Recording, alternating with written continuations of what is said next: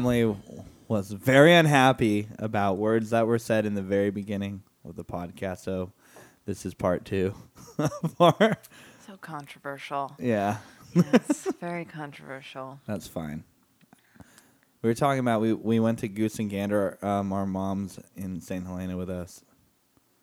So we just went to Goose and Gander, which is a great restaurant out here in St. Helena, and I had the dry. What'd you get, aged, Stu? the dry aged steak. and then you explained it to me in detail, which I didn't, you know, really want to know too much about the detail because it's a little gross if you think about it, but it's pretty badass the way they make it too. Yeah, it's something about like being in a like room temperature room for longer than you would ever want a piece of meat to be out in like a room temperature room. Yeah. Um, but apparently it like creates like this like crust around the ends of it uh, Yeah. that is maybe bacteria. but that's Um, fine. We eat bacteria all day, every day. All day, every day. Yeah, apparently the bacteria. I mean, I drink kombucha. Like, I love kombucha. Somebody asked me the other day, "Why is kombucha good for you?" And I was like, holding a kombucha was, like, and I was like, "Yeah, it's good for your like body and your stomach and oh, your for sure, your stomach. It's the digestive- probiotics. Yeah, and I, I just kind of fell short because I was like, I know it's really good for. I've read an article about why it's good for like every single like part of your body, and I just fell short. I This feel dude was like, "Why is it good for you?" And I was like, "I, it's just, it's just really good for you." Yeah, I don't know. I mean, I don't know. He's like, "Isn't it alcohol?" I'm like, "I'm in a little bit." I don't know if this bacteria is like, dude. I had a, I had a coworker um, in my old work, not the one that I just got fired from, but the one before that. Like that, I brought kombucha into the office, and I Were was they, like, drinking it, triggered by and it? they, no, they they thought I was drinking, like Oh, openly God. in the office. They were So like, extra. they were like, "What are you doing here?" And yeah, I was like, "Dude, this is alcoholic for sure, but like, m- like one tenth of a beer." Oh, get out of here, Oscar. Sorry, he's there's trying so cat. hard to He sit in jumped on our my lap laps. and he was trying to hang. Yeah, he wants to hang out, but he's too chatty. He's a chat chatterbox. He's a lover. Oh, he's over on the other Now side he's of the trying to table sit on now, my trying to hang out with lap. Emily. No, you, yeah, it's okay. Can't take rejection. He gets it from his mom. I get it. So I had that dry aged steak. It and was. it was good. I guess the bacteria. I mean, it was great. The bacteria, like, I guess break breaks it down somehow to make it more tender. I'm not 100 percent on it. Um, You had uh, the perfect pairing of a Napa Valley Syrah. We're in the Napa Valley. You're so spoiled. You know, every once in a while, you gotta just enjoy the good things in life. Um, people put a lot of love and effort into making a thing that's wine, just like making an album or something, and you get to enjoy it. And And it's gone. and then it's gone. I yeah, Gone. working in Napa, I, I've had some really fabulous wines, and um, I try to think about what goes into it, and it's very similar to. We're, I, see this soft transition I'm doing into albums, into making How music. dare you? It's like How it's dare like you? you work on it and you tend to the, you know, yeah, it's similar. Is that is that the transition we're That doing? was here? the. Is that the it's transition we're wine doing here? making is like music making. That's the that's the dummy version of it. Yes. Yeah. Well, it was a good time. I mean, our mom came from Concord. She broke her collarbone um, in an accident in Sweden uh, in July, Mhm. and so she's been rehabbing that and like been really worried about It's not fair. doing this kind of stuff. Driving mostly driving yeah, long distance. Yeah, because she has the like the seatbelt over her collarbone, Oh. so she was really worried about that. And mom, she did a great job. She Yeah. made it. yeah The story ends happy. yeah she made it. She's fine. She didn't crash or anything like She's that. She's fine. She's Yeah. great. Um, yeah, we had a little fam fam bam evening, talking Indeed, talking yeah. family stuff. Tommy uh, did, could not stay. He's playing a show out in Danville tonight, so he unfortunately we couldn't doesn't get. like us that much. He was like, "Let me get like the hell out of this situation as quickly as possible." Um, he'll be home later, like way too later. 4 a.m. ish. Yeah, He'll wake my I ass don't up stay up for that. because I'm on the couch tonight because mom's here. It's gonna it's gonna be fine. It's gonna be good. I think it'll be okay. Drink a little wine, you'll feel great. So today, um, in the Radio Keys Rock and Roll Review, we're going. That alliteration though. Do you like that? that alliteration is good. You like that? Yeah. I love um, a good alliteration. I think it's good. The rock and roll review. I I actually googled. I was like, there can. There's no way no one like came up with this shit before, um, and th- I think sure enough, no one has come up with it before. Maybe I'm totally wrong. I could be completely wrong, but I don't think I am. I I think it's just us. Maybe, maybe not. Maybe we'll get sued in like a year and a half. They're like, you have 13 listeners, and all of them have reported you to us. Wow, you guys stop reporting us. That's so rude. Jesus, so extra. So yeah, so extra. what are you doing? So, anyway, I think um, today we're gonna in our rock and roll review we're gonna talk about a band that we actually put on like our uh, social media page for a little bit. Um, they're called The Go. They're a, a band from Detroit, Michigan, and um, Motor City. yeah, they they are one of those greasy like rock and roll bands that came up with like the White Stripes and what what's other like the something other Cobras. Um, The wh- Detroit Cobras. the Detroit Cobras. Um, they they liken themselves. I read a ton of articles about them. Detroit They they like to liken themselves to like MC5, maybe a little bit of Velvet Underground. These are not Detroit. These are these are not Detroit bands. I'm just saying like that. that that's Where's MC5 from? I don't know a lot about MC5. Are you sure they're not I'm I'm gonna pretend They're to be from a cool kid. they're from Lincoln Park, Michigan. Okay, yeah, I thought they alright. were a Detroit band. Yeah, Cool. Um, they liken themselves to the Stooges. It's one of those bands where I like name them and I'm like, I don't think I they could. sound nothing like the Stooges for I- the record.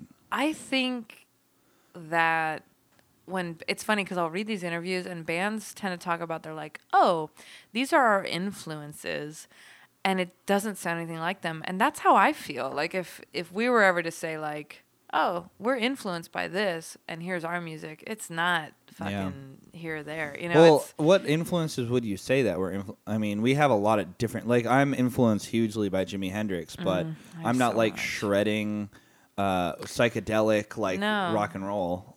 I'm I'm like I Like he's my guy. Like anyone who knows me knows that Hendrix is like my guy. I know, and but we don't sound anything like him. And like Yeah. I, songwriting wise, like I love, I love Bob Dylan. We don't sound anything like Bob Dylan. It's just, He's you know, way more it's people wordy. you, like yeah, Bob Dylan's way more wordy. It's people you Not that that's bad. I mean, no, obviously it's just fucking it's Bob just Dylan. a It's- different. Yeah, it's just a different.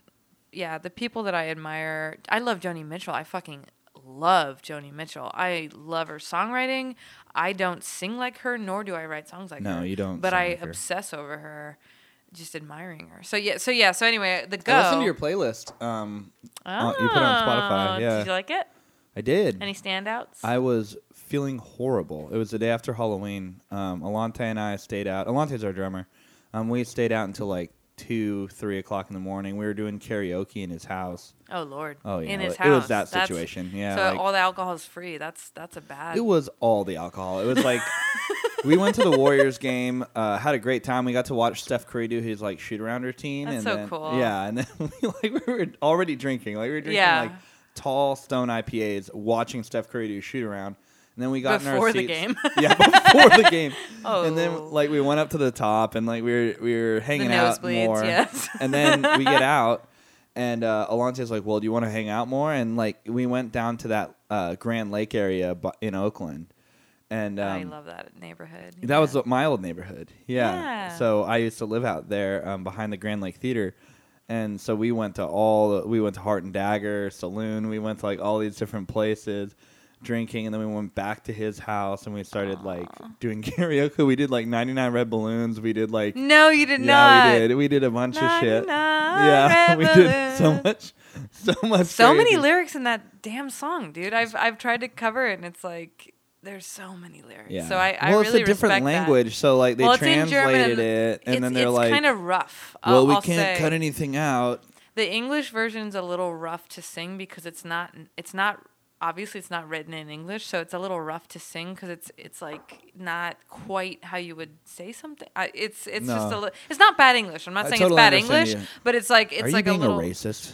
No. About, um, about I'm- their I don't think I am. immigrant Um, German translations I'm of just saying that our 99 when I when I read those lyrics out loud, they they they read a little uh, They read fucking weird. awkwardly. Yeah, Yeah, they read like to, fucking to weird, sing like- them, like it's just a little awkward. So I I'm anyway, I'm impressed that you guys sang that. Did you sing it as a duo? Oh, we failed miserably. Like we were doing, it was horrible. It wasn't sang good. it as a team, like together. oh, we were all just you switched off. it. Um, Alonte's a big fan of that I realized song. it was really high for me because it, it's a girl singing.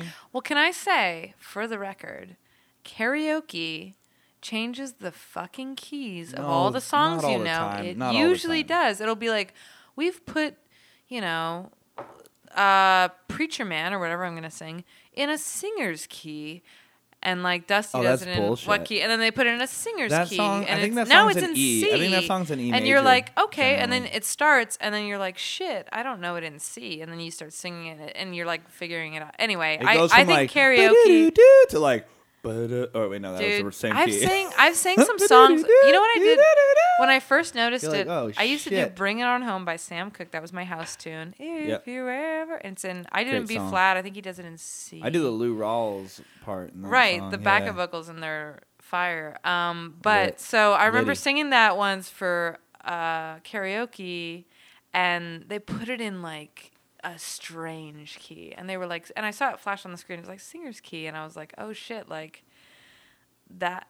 It it screwed me up, and I'm a decent singer. Like I can tell like when things sound good or not, and I was struggling with it. So I, I have a theory that everybody's a good singer, but karaoke makes you sound bad. I in don't this think essay, so. I will- I think not that. eh, mm, Sorry, I don't think that what your theory is wrong in, in the point where karaoke makes you sound bad. I never. I think it throws a weird key. I think people go, I want to sing All Star by Smash Mouth. sorry, and I- they know it. and then they get on stage, and then it plays this. God damn! You gotta Frank- kick that guy out of the club, this huh? ra- it plays You gotta this- kick that guy out. Yeah, kick him out. But it plays this like Kick him out. Frankenstein version of the song. It's like, oh, you want to sing this Smash Mouth song? Instead of playing it the way they do it, we're gonna do it three octaves, uh, key, whatever, Yeah, and three steps up and or- fuck you up. Yeah. And then you, it's gonna start, and you're like, "Hey now, you're no you know, and you can't sing it, and like that's anyway. I have a lot of theories about karaoke. I'm gonna turn I, it down hey, right I now. have beef with what you said about everyone's a good singer. No, Well, fuck everyone's no, not, singer. everyone's Let's a good be honest. singer. It's it's a learned. It's a learned. I go. I do karaoke all the time. Back in Santa Barbara when I was living there with uh, Colin, we'd go to Dargan's on Tuesday and like do karaoke. Well, you guys did the roulette thing where you would pick each other's songs. No, it wasn't a roulette thing. He Or- just he would be a dick and like put my name on a card and, and make give you to do the guy. what? What's the worst song that he made you do? The song that he made me do all the time was "Fat Lip" by Sum 41. Party to the party like my name Yeah, is El storming to Nino. the party like my name is El Nino. I'm hanging out drinking in the back of the Camino. And it's two dudes singing. It's two dudes So trading it's off. just me up there like like no breaths. You're like None of the interrupt. like- you're interrupting yourself over Yeah. and over again. and then It's there's that like after that part. Oh, don't give a shit about nothing. Yeah, blah, da, da, da, da, da, da. like that whole like part. I'm just I- remembering that it's a really fun song. oh, it's fucking awesome, but it's two dudes singing it. It's you know? it's basically like a call and response. Yeah. Yeah. Yeah, yeah. It's like it's like Run DMC or something like that old school hip hop. Yeah. But I'm sorry, but it's it's actually like it, punk rock. So it's singing still, but they switch off like the that old school hip hop.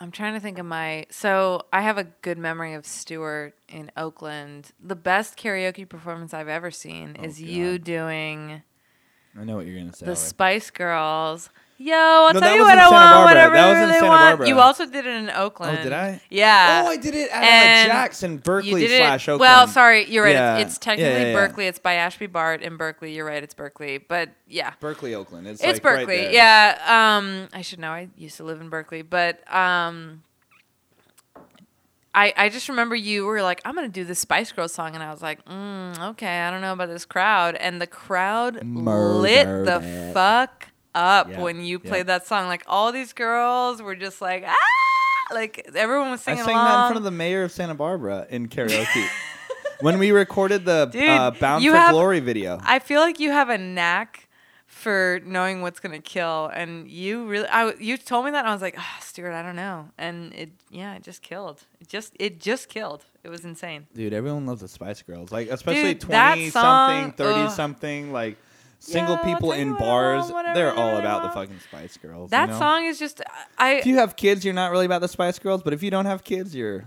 guys, I don't we know have if kid, why kids have a correlation, but I feel like the only advice I feel licensed to give is that if you're gonna do karaoke, play to your audience. Everybody loves the '90s. They really do. well, that's They because really everyone do. who's drinking in that bar was growing up in the '90s. Exactly. Like if I if I'm at a bar and somebody gets up on karaoke and does like sex and candy, I'd be like, oh shit! Like I'd lose my mind. Like I like because you love it's I so. told you about that Tracy so much- Chapman shit, right? I love Tracy Chapman. I fucking love Fast Car. I don't care how basic that I sounds. saw this one I love it so much. my God. You got a fast car. No, I love it. guy- I love it. I fucking love you it. You could tell he was like he was he was a pretty good looking dude like he he was all put together like he had a pretty good outfit on Yeah. um god damn it i call it an outfit you're not supposed to do that as a dude He but was no wearing like a he was nice very well put together outfit. he had like nice shoes You you, guys know? can have outfits too. It's fine. Well, he we was have wearing- outfits. You guys have outfits. he had a we group all of have friends outfits. they were all put together like you could tell they were going out for something you know they were Aw, like that's doing a thing nice. and he gets up there and, start, and like what how does that song start like I, I keep wanting to do like the Michelle Branch like da da da da da da da Nope, it's but not that. it's way different than that here I'll It's, pull it up I'll pull it up uh, Fast oh Car by- shit! I feel terrible. It's such a good song. It's about like her having like an alcoholic dad, and then like her having an alcoholic husband. It's such a good fucking song. I remember when we were driving, driving in your car, speed so fast, I felt like I was driving. so No, high. it's a great song. I'm not mad Such at a good fucking song. But- it gives me the chills. Oh, Oh yeah, it's like da da da da. Oh, you mean the guitar part? I thought you meant the Da, vocals. da, da, yeah. da. Yeah, I was thinking for some reason I was thinking da da da da da da. But I love this. song. anyway, he like he's doing fast car and he nails the first verse, just fucking nails it. And you're like, yeah, bro. And I don't know if you know about this song. Like, if you look up fast car lyrics, just Google it. Fast car lyrics. There's a laundry list of lyrics here. It's a so lot. fucking long. Yeah. And he, It's like 99 red balloons. dude. it's like 6 I'm verses. scrolling. yeah. I f- like he crashed and burned like right around the probably the see my old mom's got a problem. He lives with a bottle. That's the way it is. Like that whole part. Yeah. He The fucking most- crashed. the heart of the song, He really, if we're being like, honest. he Like fell behind the, the beat, burying the lead. dude. He fell behind the beat. fell behind the beat. Oh, okay. And then he started losing it, and then he just Oh. he like oh. dropped the mic and he just walked away. No, Yeah, you can't just walk. yeah, He's he fight or flight. He's like, I choose Yeah. flight. I am leaving. Yeah, he walked like right to the Wow. bar, and he was like, You know, it's funny because "I'm like done, done here." I I, I notice like Crash especially and burns are fucking hilarious, Dude, if I'm watching karaoke and somebody's a bad singer, I'm not offended. Timing bothers me. yeah, if you're not on the timing, if you're somebody's like, what the fuck, dude? like timing it wrong, especially a song that you know, if they're like "Sweet Home Oh, Alabama," like what the, you're like, what the fuck? Like it, it really bothers me. Like I, I, it's the only thing that that but like if you can't sing very well, hell yeah, get on stage. I'm into it. Fine.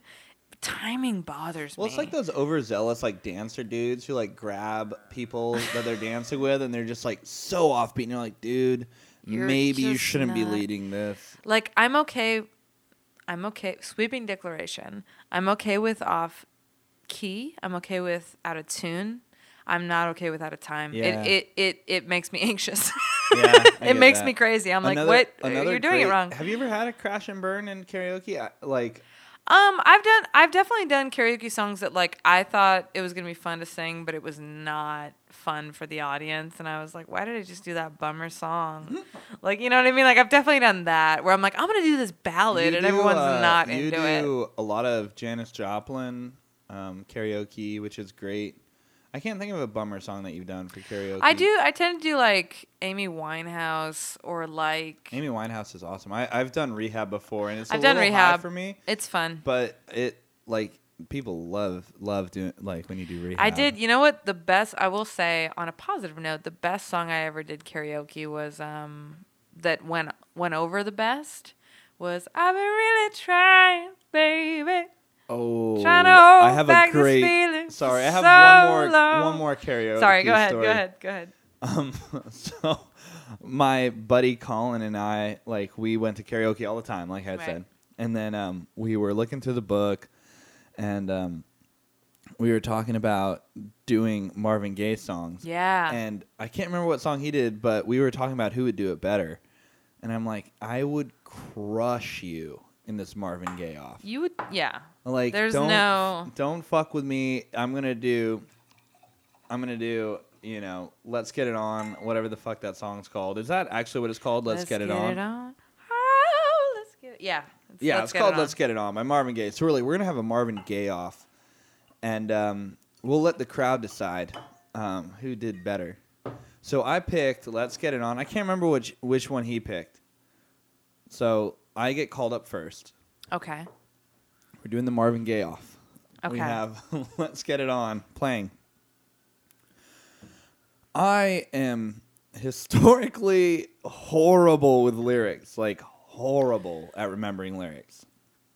So um no, I, I, come on, don't, don't.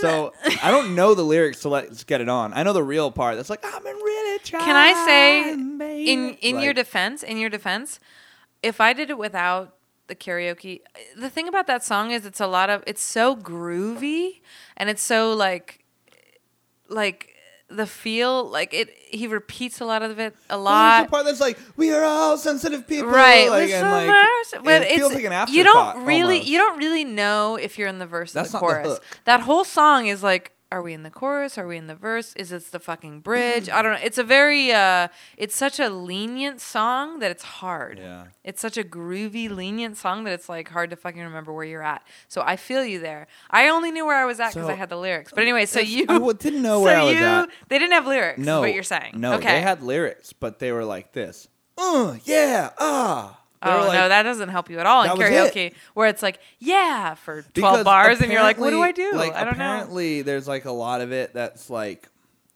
a lot of singers at the same time singing, like backup singers or whatever, like singing with him. Right. And apparently, maybe Marvin Gaye goes like, "Oh yeah, oh," or like you know, does that kind of shit. Yeah. So the karaoke was only doing that.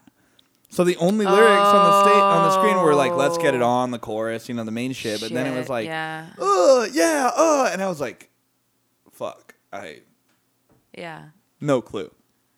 Crashed and burned, Aww. except for the choruses, which I hit super hard. You're like, let's get it. like, on." "Let's get it on!" Like just, oh yeah, yeah, just going for it there. But get it on. people thought I was stupid as hell. Let's love, baby. I walked off the stage, So and then good. Colin, you know, he did his Colin shit. He did well. He he, He did at least knew all the words. He might What have song won did the he gay do? off. I don't know, but I I'm. Uh, he might have won it. Like I, I don't think he did. the only other Marvin Gaye song I can it, come up with off the top of my head is the Mother, Mother, there's so too many of you crying. no, he did a he did a Brother, weird one. brother, brother. No, he did a weird far one. too many of you. Uh, we've got to find a way to find No. some loving. he didn't do that one. That's he not didn't him. do that one. No, Who is that? No, that's Marvin Gaye. That's Marvin Gaye. no, yeah. but Colin didn't do that. Oh, one. sorry. No, Colin did a Sorry. different Marvin Gaye song. I just I have a strong memory of after September 11th there was like a bunch of celebrities did that song and it was uh yeah that song. Anyway, sorry. Marvin Gaye is super tragic though. Super tragic. oh, I can't talk man. about it. Yeah, I can't. I know. I mean, it's really crazy thinking about because you know his dad didn't like hate him when he shot him. Like it's not like his dad like had like you know that there had to have been something going on Just where Marvin Gaye was being aggressive, probably and crazy. Or I feel like emotions are high and there's a weapon in the room. Like I've been in big fights with people I love, and it's like. I'm not. I'm not saying to be clear. I'm not saying if there was a weapon in the room, it would get there. But like, you know when you're just kind of like in that crazy state of like fight where you're just like cra- you're just like angry and you just need to walk away. I can just see, I don't know. I'm just making excuses I'm for them, to- but I can just see that like it just mm. escalated and there happened to be a you kill- tool in the room. How do you that- kill your child? Oh, it's very dark. It's How very. I can't even get into it. It's very dark. I'm again. I'm not making excuses for it. I'm just saying when em- uh, emotions are high and I don't know what was going on, but it's so fucking tragic. And I just don't think. Uh, I don't think we should just have fucking guns lying around the house. I just don't think we should. I don't think anybody should. Sorry. Man, I'm reading. Sorry, I'm reading this. Um, apparently, it was like over multiple nights they were arguing. I don't know why is he living at home. Shout out his wife about the document. There's a document about Hey. insurance policy. He was doing just fine. Doing just fine. All right. Telling his father if he had something to say, he'd better do it in person um, because he shouted about or he shouted at his wife and he blah blah blah blah blah.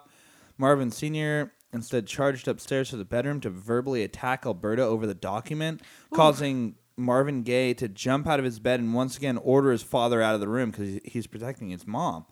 When ordering did not Oh. work, Gaye, enraged and despondent, reportedly shoved his father out of the room into the hallway, subjected him to some severe physical violence, kicking and punching him. Marvin. So then the wife, the mom wife testifies. Marvin hit him. I shouted for him to stop, but he paid no attention to me. He gave my husband some hard kicks. So he was beating the shit out of his dad. Is what happened. So it was a physical altercation, Yeah, he was somebody had a beating the shit gun. out of his and- dad. Yeah, nah, it's bad. Jeanne later recalled that it was understood in the family that if one of the children ever dared to strike his father, that he would murder him or her. Wow, wow, Whoa. that's fucked. Made it very clear he said no publicly on more on the occasion. Followed, so Gaye followed his father into the bedroom and, according to his mother, kicked him brutally. Eventually, the mom separated Marvin from his father and returned him to the bedroom. Minutes later, Marvin Sr. entered the room with a 38, Oh shit! pointing the gun at Gaye and shot him directly in the heart. Wow. So that's what happened. I never read that before. I've never read that. That's fuck. That's depressing. God damn. It's just fucked up on all counts, right? Like he's trying to protect his mom, but he went way hella overboard. Like Yeah. he's like, I'm gonna, I'm trying to protect my mom, so I'm gonna beat the fuck out of you and Yeah. humiliate you as a, a man and as a person. It's person. crazy how. God, family ties are so emotional. Yeah. I, wow. That's that's insanity. Well, that's a huge bummer. Like- okay. Well, let's move into something else, maybe. Um, who are we talking about today? we don't have to end it that quickly, do we? Like- Well, that was right. a right, now- huge bummer. so here we are with Radio Keys Rock and Roll Review, Yay! and uh, we're talking about the Go today. I am. The Go. my heart the is Go. We talked about him earlier. So invested. We in talked this about the earlier. Yeah. we were talking about Detroit and like the- right. the How MC people say they sound like MC5. MC5 and, and all Yeah. that. And uh, And then we got We a little met- sidetracked. we got a little sidetracked. We met. We got to meet uh, lead singer songwriter, kind of the heart of the band. I Yeah, think. Bobby. Bobby Harlow. Where was that? That, that was in That San was Francisco, in right? deep Bottom Oak- of the hill. Oakland. That it was was in- in no. deep. I promise you. I still have the flyer. Really? Yeah, it was in a weird. It wasn't even. It was like a venue that doesn't exist anymore. It's like a warehouse in Oakland, and I remember it was in kind of deep Oakland because I remember we were driving to it and we're like, we're just in the neighborhoods kind of thing. When you're in like the neighborhoods of Oakland and we're like, where the fuck are we? It's not in like downtown. Yeah. And then suddenly you're at a venue, and and I think the venue's gone now. Um, but when I was, I think 16 or 17, 18, you were 19, 20 ish I was young. we went to uh, see the go. So I was I- skinny, so it was before I was drinking. I'm gonna I was like We were all so 19, yeah. skinny. Yeah, I know. I was skinny. I was Um, 167 pounds in our youth. high school. um. So I have to give credit where credit is due. Our cousin Matt, I think, introduced us to this band. Um. We were all real into the White Stripes. Was it Matt? Well, did he get us into the White Stripes or the Go or both? I I, I just remember that he was sort of a guiding light, where it's like I don't honestly remember, and it could very well be the case. I think it might have yeah, been it could very well be the case. or he got us into the white stripes and then we found the go but It might have been that. I think I was already into the White Stripes because I remember the whole like n- the that rock and roll like kick that came in the early 2000s, Yeah. and I was super into Fell it. Fell in love with a girl. yeah. I remember when Fell in Love with a Girl was on MTV No, was and Carson the- Daly announced Yeah. it and they played this batshit video of like the Legos and everybody everybody no, at TRL I- was like, What the fuck was so that? Matt for sure didn't. I don't. think Matt for sure didn't show me um, the White Stripes. He might have bought, been the- he bought me Rubber Factory for my birthday, so he might have got me into. oh, the he showed us the black key. Yeah. I might be mixing stuff But up. the White Stripes, I was definitely into because of that song. And to be hundred percent honest, the thing I liked the most about it was the drums in "Fell in Love with a Girl." Meg White's a fucking badass. I was like, they're dude. so raw and awesome. That's what Jack White says about Meg White's drumming. He's like, she's primitive. Um, she's. It's just. It's just. Uh, Look at this. it's Sorry, let me. Yeah, we're, it's simple. It's it's it's a backbeat. Like it's. yeah. We've talked to our drummer about Meg Yeah. White and asked her what he thought. He what doesn't thinks. like her. Well, he's a professional. How crazy I is love this it. video? I though? love it. It's Michel Gondry, the director. I love how they're like running upstairs and shit. It's like where are they? Where are they going?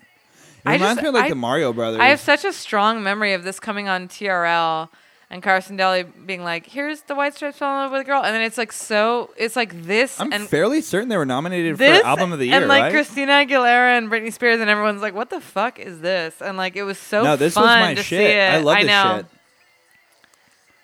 So the yeah. reason why we're talking about Jack White, I guess, is because Jack White was he in was in the go. the go and uh he so the band formed in 1998 so 20 years ago um, The Go did. the go did Really? That I thought it would be 1998. older than that. That- um so- so so uh bobby harlow and uh i think his name's john john krautner um were making music and the drummer mark fellis were making music from when they were like 16 so technically they all knew each other it's kind of like if radio key if like we created radio keys later it, it's like they all knew each other and then they kind of created the go in 1998 and they uh they got jack white in the band because he was like a little local kid that was hanging out with uh a friend uh, somebody a mutual friend. And they said hey we need a guitar player. And they said you know we went to this guy's house to try to see if his friend jack wanted to play guitar. And uh and Jack White was sitting on the couch, and they're like, "Do you want to be in this rock and roll band?" And he was like, "Yeah, yeah, yeah." And he was like stoked on it, so they brought him on, and uh, Jack White, for the record, is one of our so fucking biggest talented. influences. One of as a songwriter, um, just blows me He's away. incredible. One of my favorite He's songwriters incredible. of all time. And Um, I have a lot of beef with the way he transacts himself now. Um, I think he has issues with. Uh, I think there's some kind of issues with. Dan Auerbach. It's like territorial, like o- it's like old school blues shit, where like blues players would like fucking poison each other and like stab each other and. so it's not as and, aggressive like, cover as that. like like cover their hands Less with murder. like handkerchiefs so like Yeah. no one could see what they're playing. yeah. and like shit like it's like weird like shit like Don't that. steal my shit. Like yeah, don't steal my shit. Yeah, aggressive yeah. shit. but it's with like Dan Auerbach and it's from the Black Keys and it's like he had and he punched that dude from the Von Bondies like way back in the day. And then he wrote a really good song about it. oh really? Which song? I'm as ugly as I seem. Oh, okay, damn. That song is about his physical altercation. What's the song? Uh, so I think the first Go song I want to do because we're talking about the White Stripes and we're talking about Jack White. You want to do a little old I want to go. You can get high by You can Go. get high, Yeah. high. So I'll say, um, The high, high, high voice is Jack White, right? that, so at the in the chorus they go, uh, baby, baby, baby. No, it's might be bad. That's the song you want to play. No, no, no. It's not. Might be bad. It's you can get high. No, Okay, it's you can get high. okay. Might be bad. Uh, I think You Jack can hear Jack gone. on I Might think- Be. I think Jack was gone by then. Yeah, you can hear him on might be bad. Really? We'll baby, baby, baby, might be bad. All right. I think that's. Uh, But I know that Jack wrote on that first album, What You Doing by the Go, Jack helped write Keep on Trash. But he mostly, I was reading some interviews with Bobby Harlow, and it sounds like Jack mostly wrote. Jack's gonna sue us for this podcast. for the it sounds like Jack mostly wrote He's gonna be uh, like, gu- you guitar use my voice and my name. So it sounds like he mostly wrote riffs, like on "Keep on Trash." Du- du- du. So that's Jack writing the. Oh no, you're right. It is might be bad. Okay, so we're gonna You're play- absolutely right. We'll play that one. It's on this first album.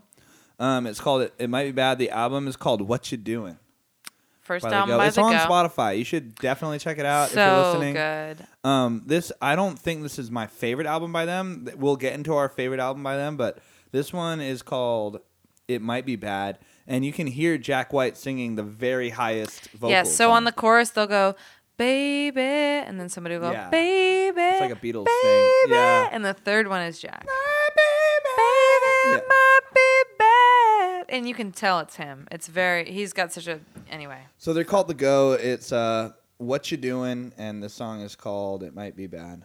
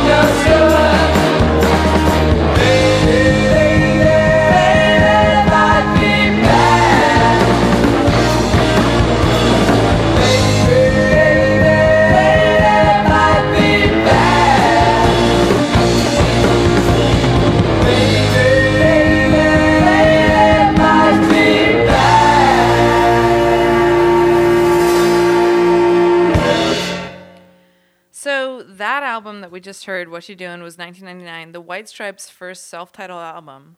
Which is a great album. If you haven't Oh, listened to it, so good. Um, has one of my favorite. Side note: one of my favorite songs that Jack White wrote on it, called "Sugar Never Tasted So Good." did It's- you write that? Sugar never tasted good to me. It's just a so weirdly unique. I love it. Anyway, um, so yeah, Jack played on that first record with the Go, um, and then I think that was it. Uh, that was his first kind of rock and roll band. But he's it's that it's that thing where, and I think everybody agrees as far as that band and him, he is a front man. He's a So Good. he's a front man. Yeah, he's a front man, and Well, just looking at him, you're like, he's so intriguing to just look yeah, at. You're- he he had his own thing going on. He was writing his own music, and the Go, Bobby Harlow, the lead of the Go, is like we miss him, we love him. Like they they abs- it was a amicable. Is that a word?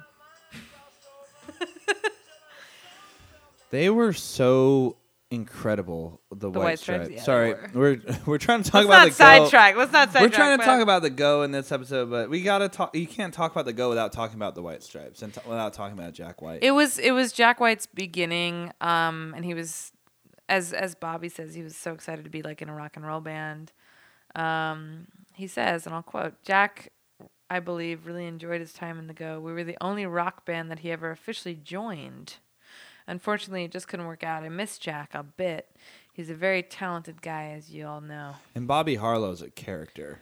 By the way, He his is. interviews and like his, if you you can read his interviews online. Emily went like neck deep in that I shit wanna, tonight. Just to give you a today. taste, I'm gonna read you a quick uh, quote that he said in an interview that I thought was so bizarre and funny. I think you'll like it. Um, so the interviewer asks, so Bobby Harlow kind of transitions into uh, producing and like recording as as many musicians we do. We already said he's the lead Right. singer, right? yeah, so he's he's transitioned into producing and recording, and he's done some great stuff. But so this guy asks Is that what he does now? I think the last thing I've seen of him is 2013. So, got it. Well, their 20 new it's album five years ago. I know. So anyway, so so the question is for Bobby is what equipment do you use to record your band? And this is a full quote, and it's great. What equipment do you use to record your band? In my experience, I've found that microphones are the most efficient way to record music. I used to be quite retro, believe it or not, and was in the habit of recording everything using a quill and stretched Egyptian cotton. That came to a screeching halt when I when I had accidentally spilled black ink on the guitar player's new jeans. He then stood up, removed his silk gloves from his purse, and slapped me across the cheeks. We dueled at dawn. I was victorious. this is real? This, This is is real. This is real, real. dude. I was victorious. He forgot to bring his pistol. Guitar players are so predictable. Wow, That's a quote from the interview. God. I love him. He's such a weirdo. I Wait, love want him to talk more about meeting Bar- Bobby Harlow because we met him. we did meet Yeah, him. we I, met re- him. I I remember meeting him, and I remember I was like this starry-eyed teenager who like had obsessed you were like over 16, 16. I I'd obsessed over in his Oakland. album. Yeah, like we said, we went to like this random ass place in Oakland, and like and you had you had correspondence with him before or after that.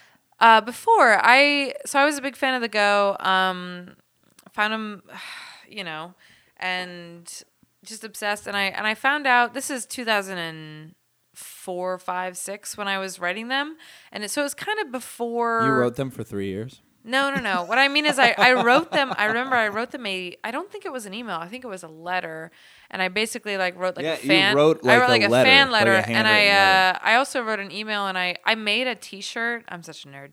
I made I, I got a like a baseball T-shirt that was just a blank white T-shirt with the black sleeves, like those baseball shirts. yeah, yeah. And I made a Go shirt, so they have a really cool logo, and I made with puff paint i made the go i made a shirt.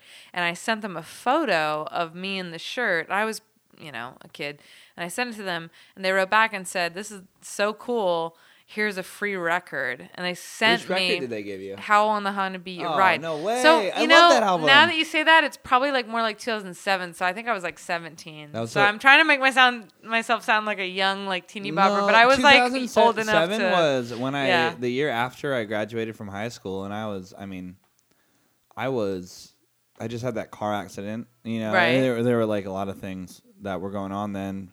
So you were pretty old. You were. I was and you were 16. mature. yeah. I was 16 in 2007. I was 16 going on 17, 16 and a half the year. So I think I was about 16 when I wrote them. Um, and uh, yeah, they sent me a free record and they were like, "We love your shirt. So cool you're a fan." And like and then Stuart and I about a couple months later after this happened, they sent me that record. I uh, we went to this show and I said I we met I we went up I can't really remember because it was forever ago, but I remember us meeting Bobby who was such a sweetheart. How did we meet him?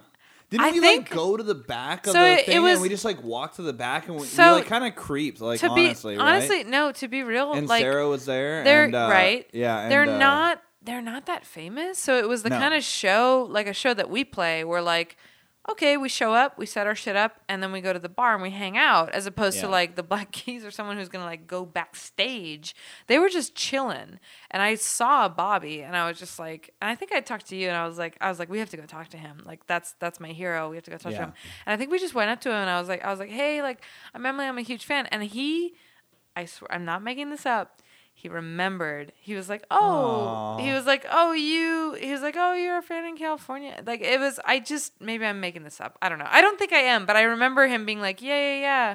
They're not that big, and he was like, "I I remember that you sent this thing," and I They definitely like, offered for us to like drink with them, and we They were trying to like- hang We were out. like, we're too young. "Well, we were." no, I, I was eighteen or nineteen. We also looked. Yeah, you you you've always been like six two or whatever too. So you, I think Yeah. you looked like you could party with them, and they were like, "You guys can hang like, "You out," and we're, guys and we're like, wanna "We can't hang fucking out." And party? we're, anyway, And Sarah But- looked old as fuck. Like she, Yeah. she was young, but she always looked older.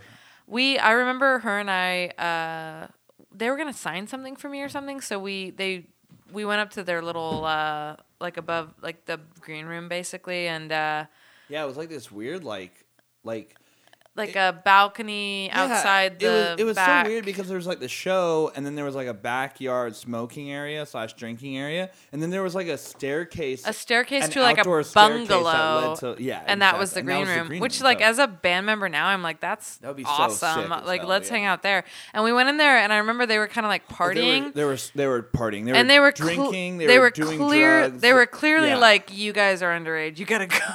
No, I don't think that. no, I'm sorry. They weren't. They weren't giving that vibe. But like, I thought they wanted to hang out. They wanted to be like, "You guys want to hang out?" And we're like, "We're underage. We gotta go." Like that's Yeah. what I felt like. is Yeah. we were like, "Oh, well, not me." But I mean, I didn't drink back then. When I, I didn't drink until I was like 20, 20. I think Yeah. twenty is when I started drinking.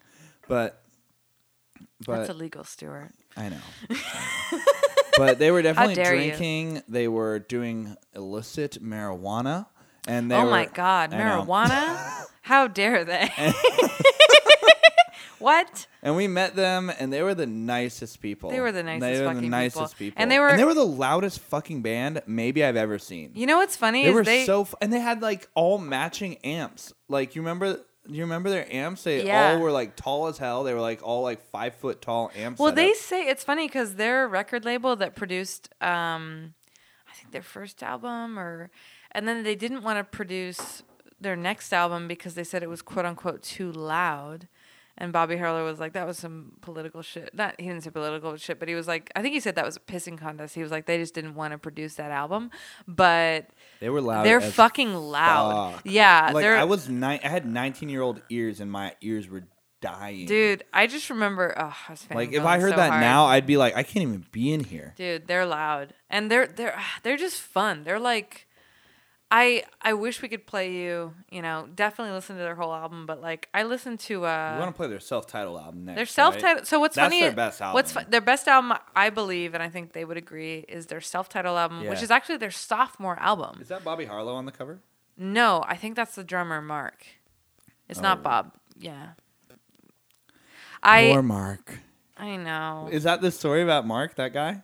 You I were think? I think that so Mark ended up leaving the band. I think everybody says it was fine Mutual. and friendly and he was in the band for like 7 years and then the drummer left and now he's a sushi chef and that's great. No, he Um, left because because they had beef. they had some No, I don't I think I don't know. Come on, tell the story. You told me earlier. I was reading an article that said that was so Bob was hilarious. like taking his drum set apart piece by piece and throwing it off the stage. But I don't know. I wasn't there. It's That can't be- probably you know how ridiculous his story it sounds was? insane. You it know how ridiculous Insane. his story was about the uh, the uh, the best way to record music or whatever. He's like, I like to use microphones, but I was trying to use Quill. I spilled ink, and then we had this fight. Maybe he Like, was just I think it could be. he's just fucking same. around. Yeah.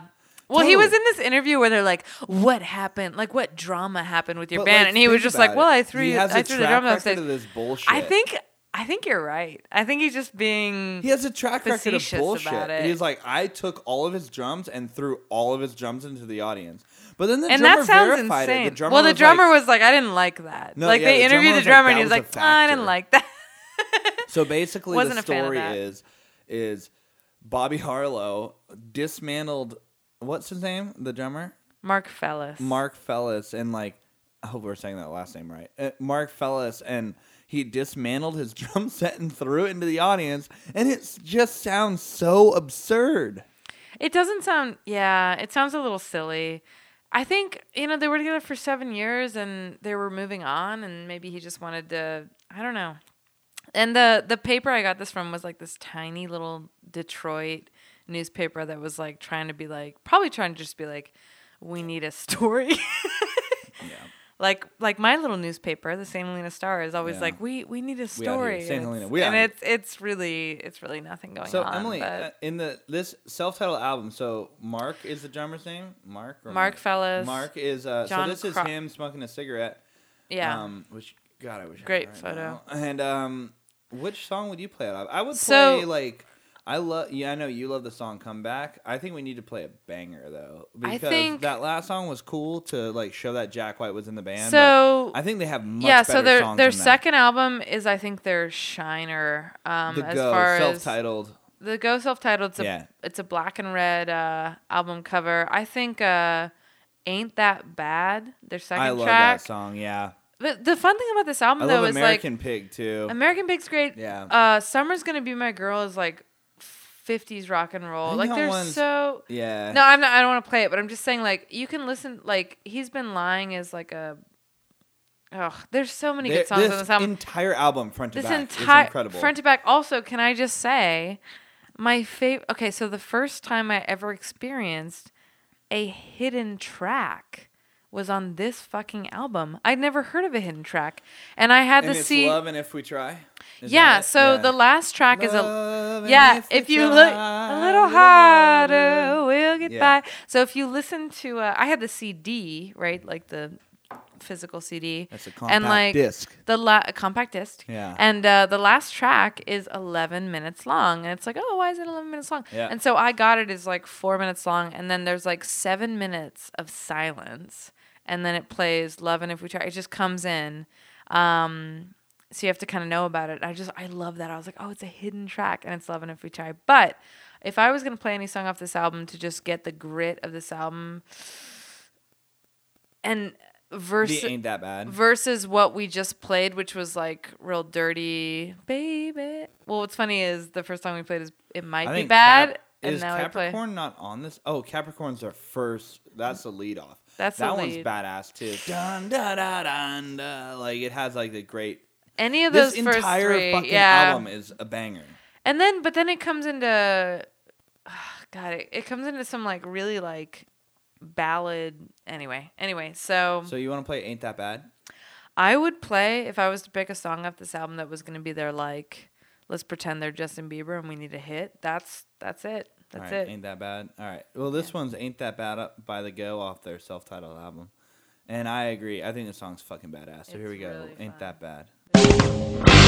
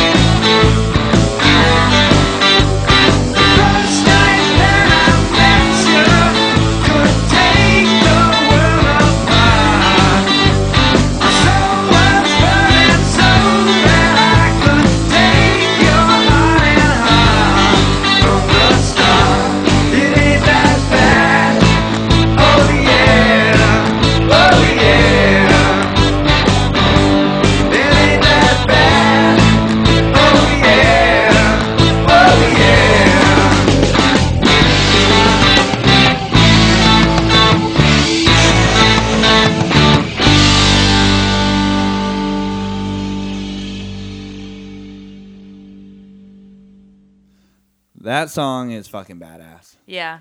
Yeah. It's honestly that whole album is so. Ugh, what's fun about that album? I'm very in love with it. Um, it's I am too, and like you were on another level of like obsessed with it, but like I I loved the go. it's just very. That was my uh, style back when I was like 19, 20. I was like, I want to be a rock and roller, you know, and like they Yeah. were like the epitome of what I wanted it's to be. It's so when I was, like, 20. unapologetically like, i- its own thing. Oh, Um, Matt just texted me back. Oh, What? I said you introduced us to the go, right? And he said, "Nah, that was M, I think." He Was it me? You found him, yeah. I think he introduced us to the White Stripes, and then I. no, he introduced us to the Black the Keys. Go? He introduced us to the Black Keys. Okay. I found the White Stripes from fucking uh, like TRL and shit like that. Like they were a they were a video. Okay. What what what is it? The video. I might have found the go. I'll take. I'll take credit. I might have found Hey, him. take I, credit. I, I I tend to uh, dig a little deep, just like Stu does. Um, I dig so deep. I will say, like, yeah, that that album. Um, I just think it's so impressive because it's uh, it. We, I mean, we can't play it all, but it really transcends a lot. We want to play it all. we want There's to. so many fucking it's, good. songs There's some songs on there that sound like In fact, I want to like. I know we've had like we've already gone sick like damn near seventy minutes on this podcast. So like, I want to play another song soon. I want to like get these songs in um, Right. before we just bullshit like, you know, because we've been bullshitting. But this this album is so good. I want to get at least like th- two or three, four songs off it. And there's like there's songs off other albums that are great too. But this album has so many good It's ones. such a special album, and like I just think it's that height. Like you hit that sweet spot. Like Leon Bridges is coming home. It's like it's that sweet spot of like you're No, at the Leon top Bridges of your Coming game. Home is- Ugh, it's so special. and we found that album. I I remember. You gave me that album for Yes. Christmas, and Yes. I played it.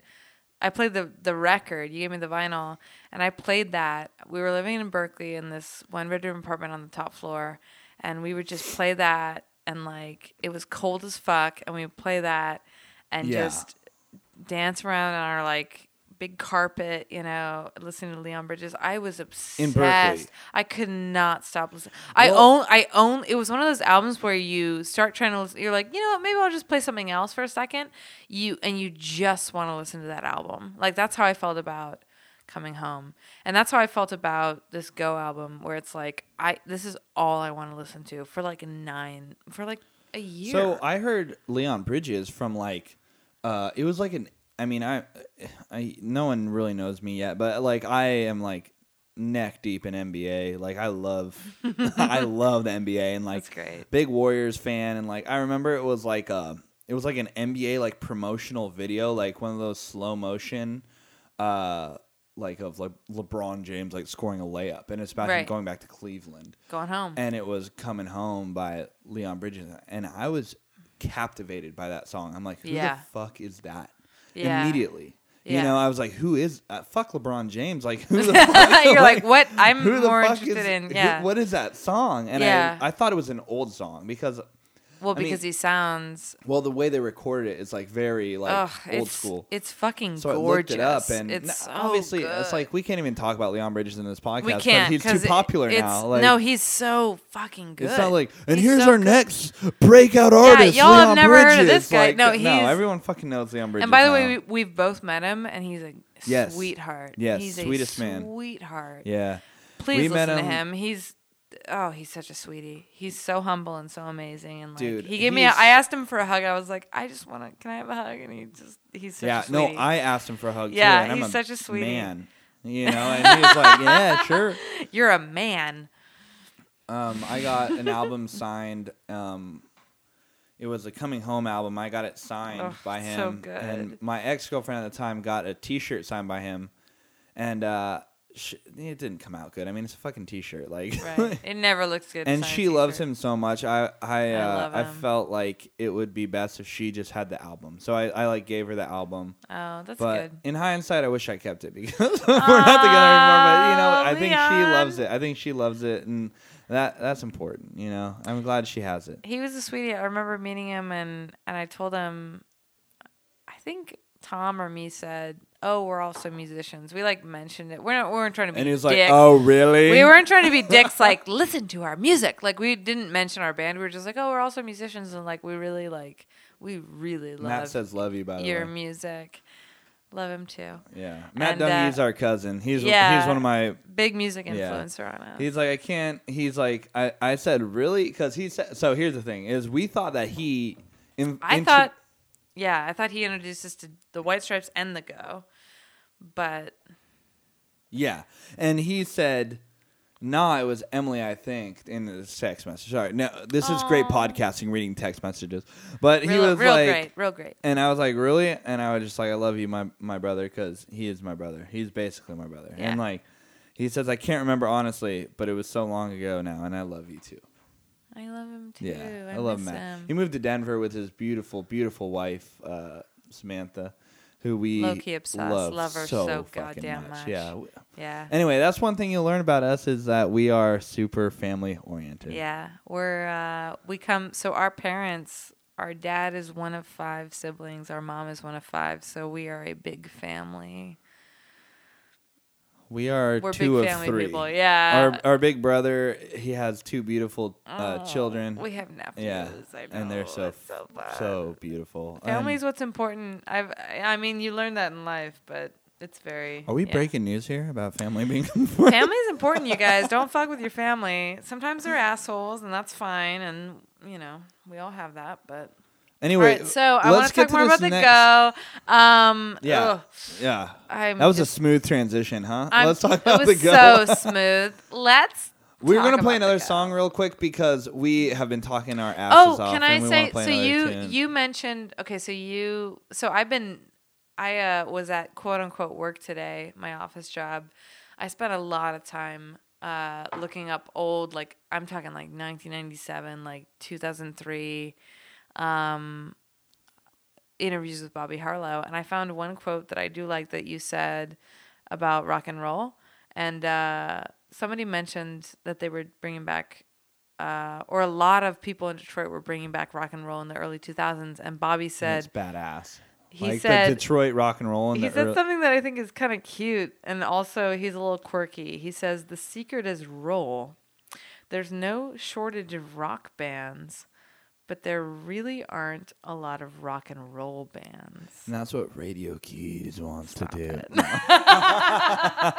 no, but it's I like that where he's just like, yeah, there's a lot of rock bands, but like rock and roll, like let's dif- let's It's differentiate. Yeah, like let's talk feel. about. And he Is also said, over there? Are we out? Oh shit! I think it's so he he talked about uh he talked about like how everybody's taking Chuck Berry's chords and fucking with them, and that's how you write music. Like when I when I first started writing music on guitar, Stu was like, take a song, take a chord structure that you're familiar with, like one four five or whatever, and just fuck with that a little bit and start writing lyrics. You told me that.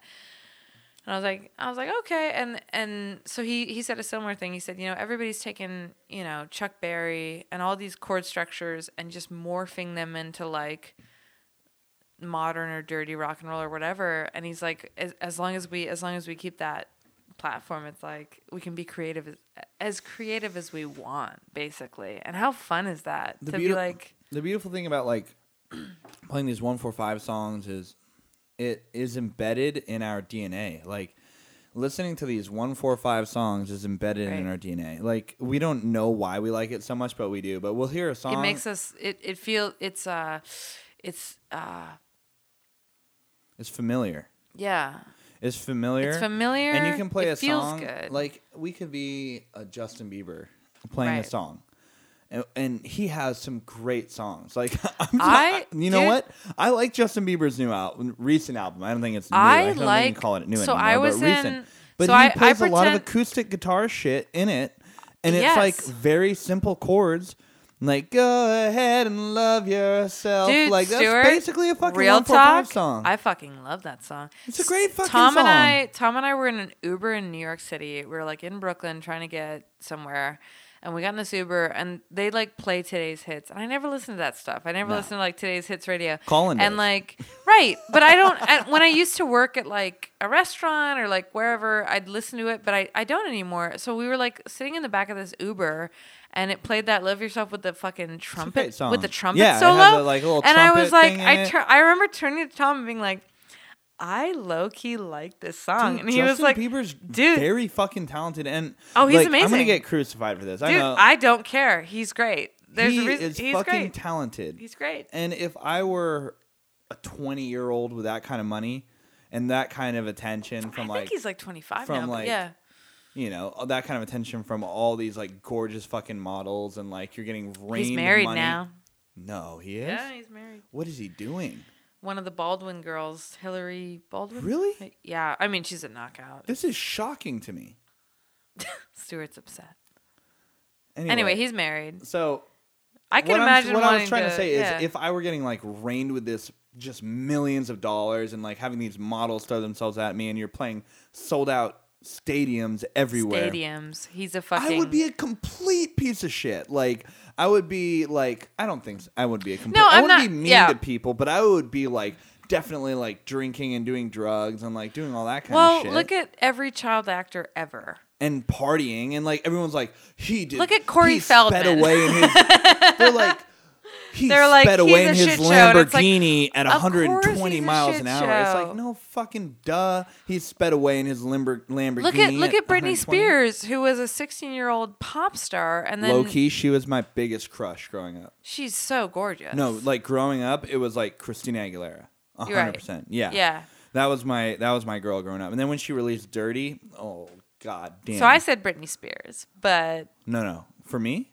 Oh, I I said Britney Spears. No, really? Did and you? then you said your we'll crush. to, damn it. Anyway, We'll have to um, rewind the tape. No, it's fine because they're my mind just very goes similar. Christina Aguilera like no, childhood Christina crush. Aguilera is so goddamn talented and Are we out of this vino? Are we done? gorgeous. We can get more. Oh, we can't get more. Mom needs uh, creamer for her coffee tomorrow, so We can go. We can run to Safeway. Might be a thing. All right, let's since we're talking about running away, let's listen to another Go song, um, and we Ooh. can run to Safeway while we're doing it. Do you want to do a comeback or do you want to do Okay. a banger? We can do come back, and then we'll do a banger. Um, so come back. One of the They first have another album um, that we haven't even touched, which is on the haunted beat you ride. and Supercuts, but um, no, well, Supercuts. Supercuts is like Supercuts is I love like Go old. Banging On. I love Go Banging On. You're I'm the one. the one. You I'm go one, you banging go- that. Yeah. So. Supercuts is old recordings. God, I love how on the Dude, Haunted Beat You Ride. the that's Go a is great so album. fucking good. That's a free- We, that's- we gotta that's touch the all these songs. We gotta touch on- all these songs. Okay, so Howl on the Haunted Beat You Ride is the free album that they sent me, and Alright. it's um. Do you want to do since we're talking about it, you want to just go you go banging on and then we'll uh we'll play some more songs from their self-titled. Okay, so You Go Banging On is the first. So uh, I want to find out what year that was. So How on the Heenan I got it. on the I got it here. You Ride was 2007. No, it wasn't. Really? It was. I have it pulled up. Um, Yep. Yep. Ugh, it's such They have good song. Invisible Friends too. So they have two singers. There's Bobby Harlow and then the, there's the bass player. What's John the bass player's name? They both. They both. Um, He's a weird looking dude because he always wears sunglasses all the time. So when they ask um, who writes the songs, John, yeah, John and Bob write the songs, and he says, uh, when we first began, we read them together. John played guitar, and I'd This sing, is like whatever. me and Emily. Um, it, it's very similar to me and you, and that's why I was like reading this interview, and I was like, holy shit, like I I relate to this. I like then, Caroline. God, Oh, all these songs are good. go? Mercurial Girl is fucking great. I Marianne would- is a great song. Yeah. And uh, I like I like yeah. So Long Johnny a lot. So long, Johnny. Uh, we're not gonna s- na, we're not gonna we're not gonna feature this song, but They this is this maybe my favorite vibe. song. It's more Oh, like uh, so maybe not 50s, but it's like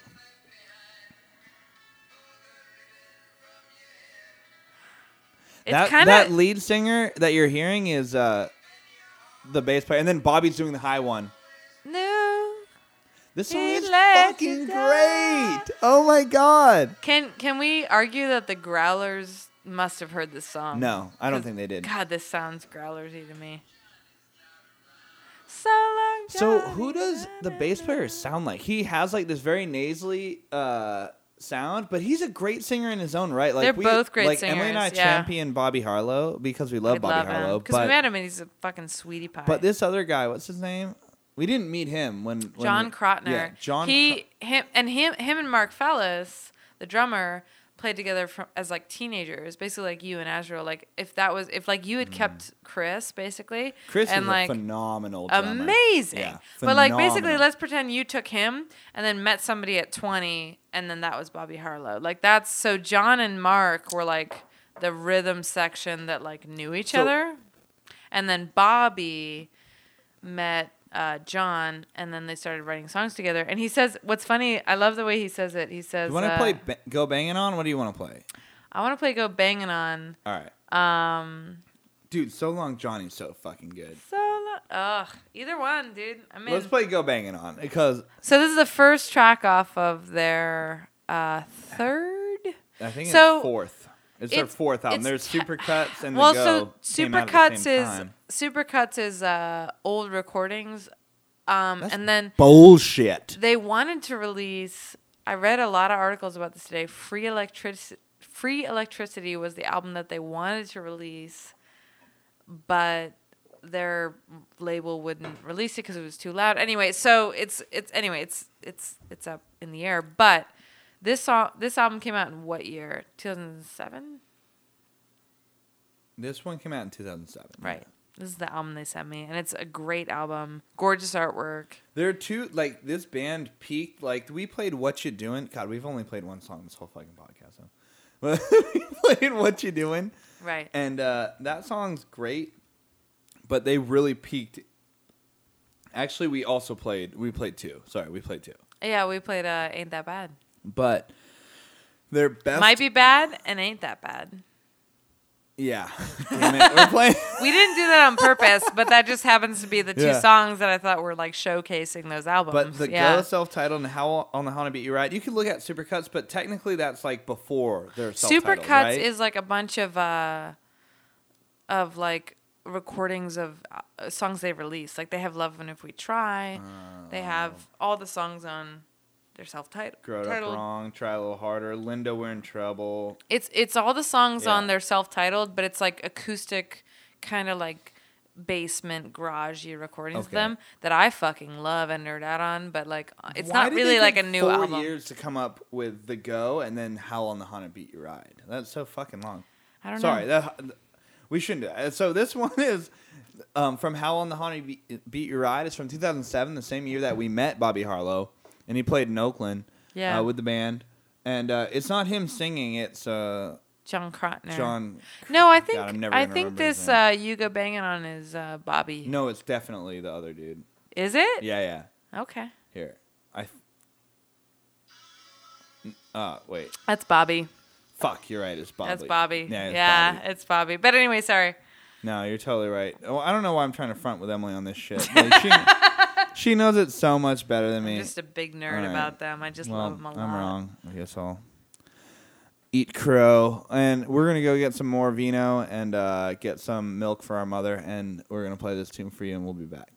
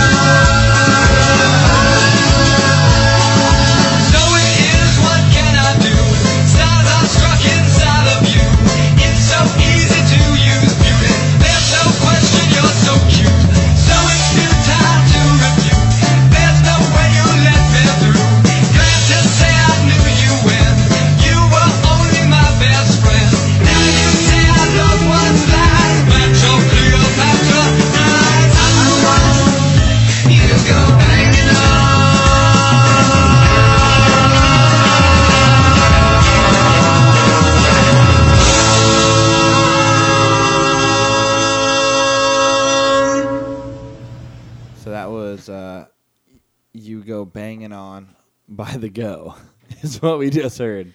Yes. And that's off their album. Uh, Howl on the Haunted yeah, Howl on the Haunted Ride. Ride. Great fucking album. Great album. Very different. They have th- so they have more albums than I'm gonna mention, but they have three albums that really stand out to me, and it's "What You Doing." It's like And that, that, one that is like tier, greasy. that one's like the bottom tier. That's great. I, I if you love. had to I like I'm always it, talking about. I'm always talking about ranking them. Like if you had to rank them like I wouldn't rank them though. Like I, I feel like it's like on. a, I feel like it's like a growth progression of like, here's their dirty fucking Motor City Detroit rock and roll album that's like recorded. but it is simply not as good as oh, it's it's they're good though. self-titled, It's so good though. but it's not as good as No, the let- go and I- it's not as good as Howl on the Haunted Beat You Ride. I agree with you that so the like, Go is those their are their three best, best albums Their for sure. their sophomore album, self-titled "The Go," Is is, their best album. be- hands and down their Yeah, best album, hands down. Like I feel like they hit that sweet spot where they had the perfect lineup. It was just. It was just that sweet spot that musicians hit, where it's like, okay, we have the perfect lineup. We've written these these songs that are gonna feature in this album, and it it just comes together so and it's recorded well but it's still a little what i like about the sophomore album is that it's still got that little bit of dirt that the first album has oh totally. because Howl on the Haunted Beat You Ride I, I adore it and i love it but it's a little cleaner Well, that bass player dude sings a a lot cleaner. more too in it. he Um, does but yeah. the the recordings themselves are like a little more pristine and uh, it's just a, yeah they're all very those three albums to me are, are are a little different and they really tell a story of that band which i just love But so again, much. if you had to rank them, like I well think that that sophomore album the go is the sophomore hands is number down one. Is number one, and Hands Howl on the down. Haunted Beat You Ride would be number two, right? for me what you doing would be number two Oh, hands shit. down yeah Well, I would put Howl on the third because the thing that I love about what you do and their like gritty first album is that it's it's just fun. So I read an article about it today where they uh, and I'm not bagging on it at all, not talking anything, not talking any smack, but there was an article today that described it as kind of uh, oh what they say they said it was kind of uh it just appealed to like your dumb rock and roll self. I, I'm I'm paraphrasing badly, No, but it was it- basically like somebody was like that first album is like dirty rock It's and like a roll. It's like a primal rock and roll, Yeah. and it's like the lyrics are fine. They're not groundbreaking. They're not you know, and the riffs are but the riffs are fucking dirty. The recording is rough, and Well, like was it just Detroit back then. like, yeah, that- and it just it just shit. feels good. And Yeah. they're like they're like it's kind of a dumb. They they said they said it's kind of like a dumb. They were like the premier Yeah. like, Detroit band. It was like them, Right. the Detroit Cobras, oh, um, so good. the MC. I mean, the MC5 are MC5. old, old, old, old. Yeah. But they they were like, they were like one of the. So there was like a resurrection of rock and roll music in Detroit, like back then. Well, I guess it was 2000, the 2000s basically is when this was happening, and they were one of the premier bands. And the White Stripes came out of that too. We already talked to death about the White. Stripes. in this Yeah. fucking podcast. But they they were also one of those bands that like came out big in this era. Right. And this whole era for Detroit was huge. I've been calling it Detroit, Detroit. I don't know. I think I think it should be Detroit, but a lot of people say Detroit. Is I that- say Detroit. I don't know. Yeah. I feel terrible Fuck. now.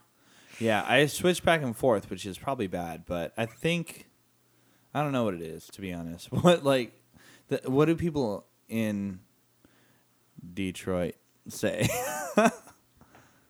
Somebody can. yeah. Someone can email me and tell me how big of a piece of shit I am. I love um okay, so I want to on that note as far as like city and and how you grow up as a songwriter. Um one thing I love about Bobby Harlow and and one thing that he said in his interview, I'm going to quote him here, is he says uh he's talking about songwriting and he says, "I write sometimes I write 10 songs or I write no songs." and I can relate to that because it's like inspiration kind of comes in these bursts. And but he also says, um, It depends on if I have something to say. Usually I write when I'm annoyed. I feel strongly and emotional about something, I can turn that into a record. I can't write when I'm feeling content. Oh, I can't a write when I'm feeling yeah. content. And then he says, That's why I never play the lottery. If I won a million bucks, I'd be washed up. It's not worth the gamble. well, I don't think he has to worry about making money because No, but I love that because it's like are not, Stuart- not uh, breaking banks. There, here. no, but like Stuart and I have talked about this. It's like whenever I'm happy, like right after uh, Tom and I got married, and and we were just kind of living in St. Helena and just working and pouring wine and just chilling. It was like I was kind of happy. You know, I, I'm I'm happy now. I'm not saying I'm unhappy, but you get to a point where you're like, God, I, I feel good, and and you just you come home from work, you cook dinner, and you like hang out with your person and you watch something or you chat and What you is have it to- like? it's it's great and like I it's great and like I but I didn't like the the best no idea. but the best songs I've written are when I'm just like, yeah, it's it's when you're having existent, like I said before, existential anxiety, where you're like, what the fuck am I well, doing? I was yeah, I was writing what? that song. And you're upset. Uh, I was writing that yeah. one song, um, as you s- call it, like the fucking hate my job song. Um, Very relatable. by the Yeah, way. and it's like- relatable. it was one of those situations where I literally like hate my job so fucking much that I'm thinking about quitting. You know, Right. like, and you're depressed. You Ruins maybe your day to day. I mean, for yeah. us single people out there, like maybe you had like a bad date. Like I, I think I just had like a bad date where like you liked somebody and you're like, oh, I thought this went really well, and then they were like ghosting you or whatever. you know, they didn't call you yeah. back, and you're like, fuck, dude, I have this stupid ass job, and I like this chick won't call me back or whatever. You know, like yeah. and you write the song and it's a song that lasts longer than the feeling that happened when you wrote that song it's like a which is beautiful because Yeah. like you wrote this song that that sounds great but you know it can't it was born of a feeling that was miserable But that's what songwriting is. And I there's an expression don't make a permanent no. Don't make a permanent decision on a temporary feeling. Like don't quit your job when you're like angry or don't like Yeah. you know, break up with someone when you're angry or don't do something when you're like like don't make a permanent decision based I think that's one of our dad's isms yeah on a temporary feeling. However, do write a song about a temporary feeling. oh for sure You know what I mean? Yeah, Like, for sure. it's not. It's because we've all been there where it's like, God, have you ever just been angry or upset? And it's like, you want to capture that in a way that uh, processes it. I mean that I've done that many times, uh, trying to capture. Capture. I, I I don't think saying I'm trying to capture an emotion is fair because it's not like I'm trying to capture this emotion. It's like I feel like We don't sit there and go, I want to capture Here we are. We're de- we're all depressed. No, Let's write a song about like, being sad. no, you we don't. are. You just fucking write. here we are. Yeah, like you just fucking for write. me, like yeah. I'll go home um, in this situation where I feel fucking shitty, and like it happens to a lot of people. You feel shitty, and you don't know what else to do. Like you literally don't know what else to do. Should, you're like, should I watch Netflix? Should I like lie in bed and like fucking curl up? Like, like what do you do? And then what I've noticed is you might as well just fucking pick up the gu- guitar and like start writing some shit out. Dude, like why it's- not? It's funny because it's It can make you so- feel worse, right? No, it's so easy to come to that conclusion, and you should. But I've had so many nights where I'm just like upset about work or whatever, and I It's I. always dumbass shit. it's too. dumb It's shit. You like, like I'll, I'll shit. try to tell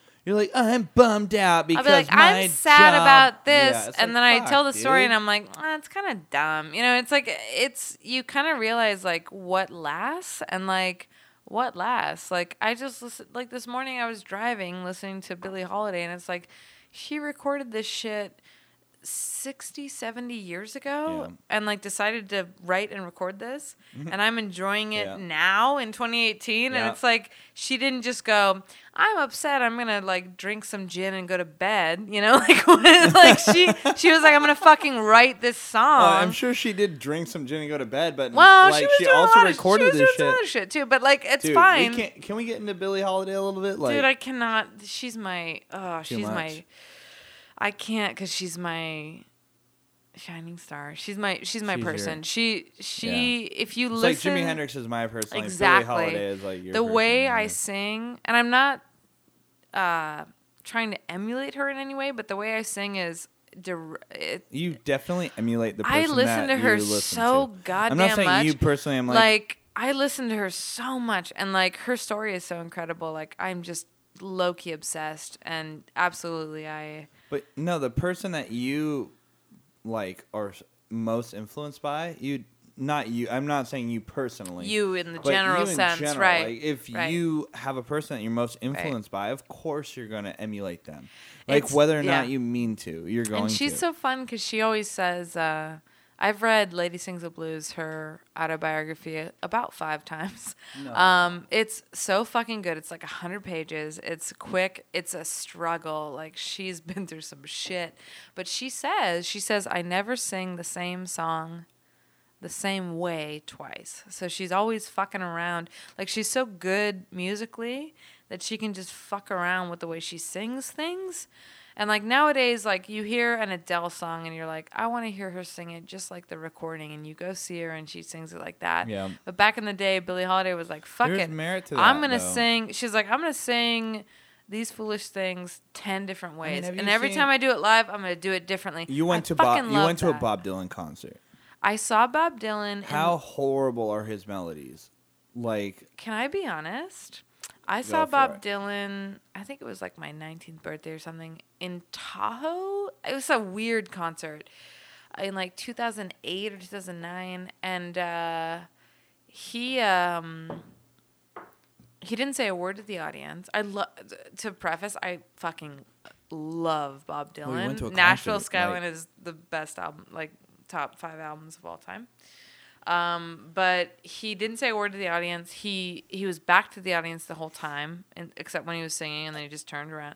It, he's kind of being, uh, I don't know, but he, I will say, he played his bangers. Like I was worried he's gonna play some like shitty '90s Bob Dylan, but he played like, he was like, I'm gonna do like a Rolling Stone. I'm gonna do like he really but his his delivered. melodies are not even close to the way that they are recorded. Is what I Live, was you trying mean? to get at. Live, yeah. Ah, you know, it's it's been a. ah, I wish I could remember. Um, I you know Bob Bobby D has said he's like I'm not a singer. He's like a you know I'm like a songwriter first, a singer second, a guitar player third, and maybe I'm mixing those up, but it's kind of how I feel. But But the way that I look at Bob Dylan's live performance, and I haven't seen him live to preface, but yeah, right. A lot of people that I know have, and they say the same thing to me. They're like, I saw him live, and it's, his songs were not even recognizable at all. I I have to disagree with that, and I promise I'm not just being defensive of No, it's fine. my boy Bobby D. But I believe that. Um, I saw him 10 or 11 years ago. Um, and I remember being, I kind of had this worry because our mom saw him in the 80s. Our mom saw him in the 80s. and her, she, wow. yeah, she told, like, late 80s or early, mid 80s, whatever his Jesus phase, or she saw him yes she saw him maybe early 80s she saw him in like his jesus phase and she was like oh i love bob dylan so, like our mom introduced me to nashville skyline which is like it's a fucking phenomenal dude album. it's 10 songs yeah, it's like four Nashville it's like honestly the full album is like 40 minutes long it it breaks If my that, heart. if it fucking breaks my heart every time i hear it.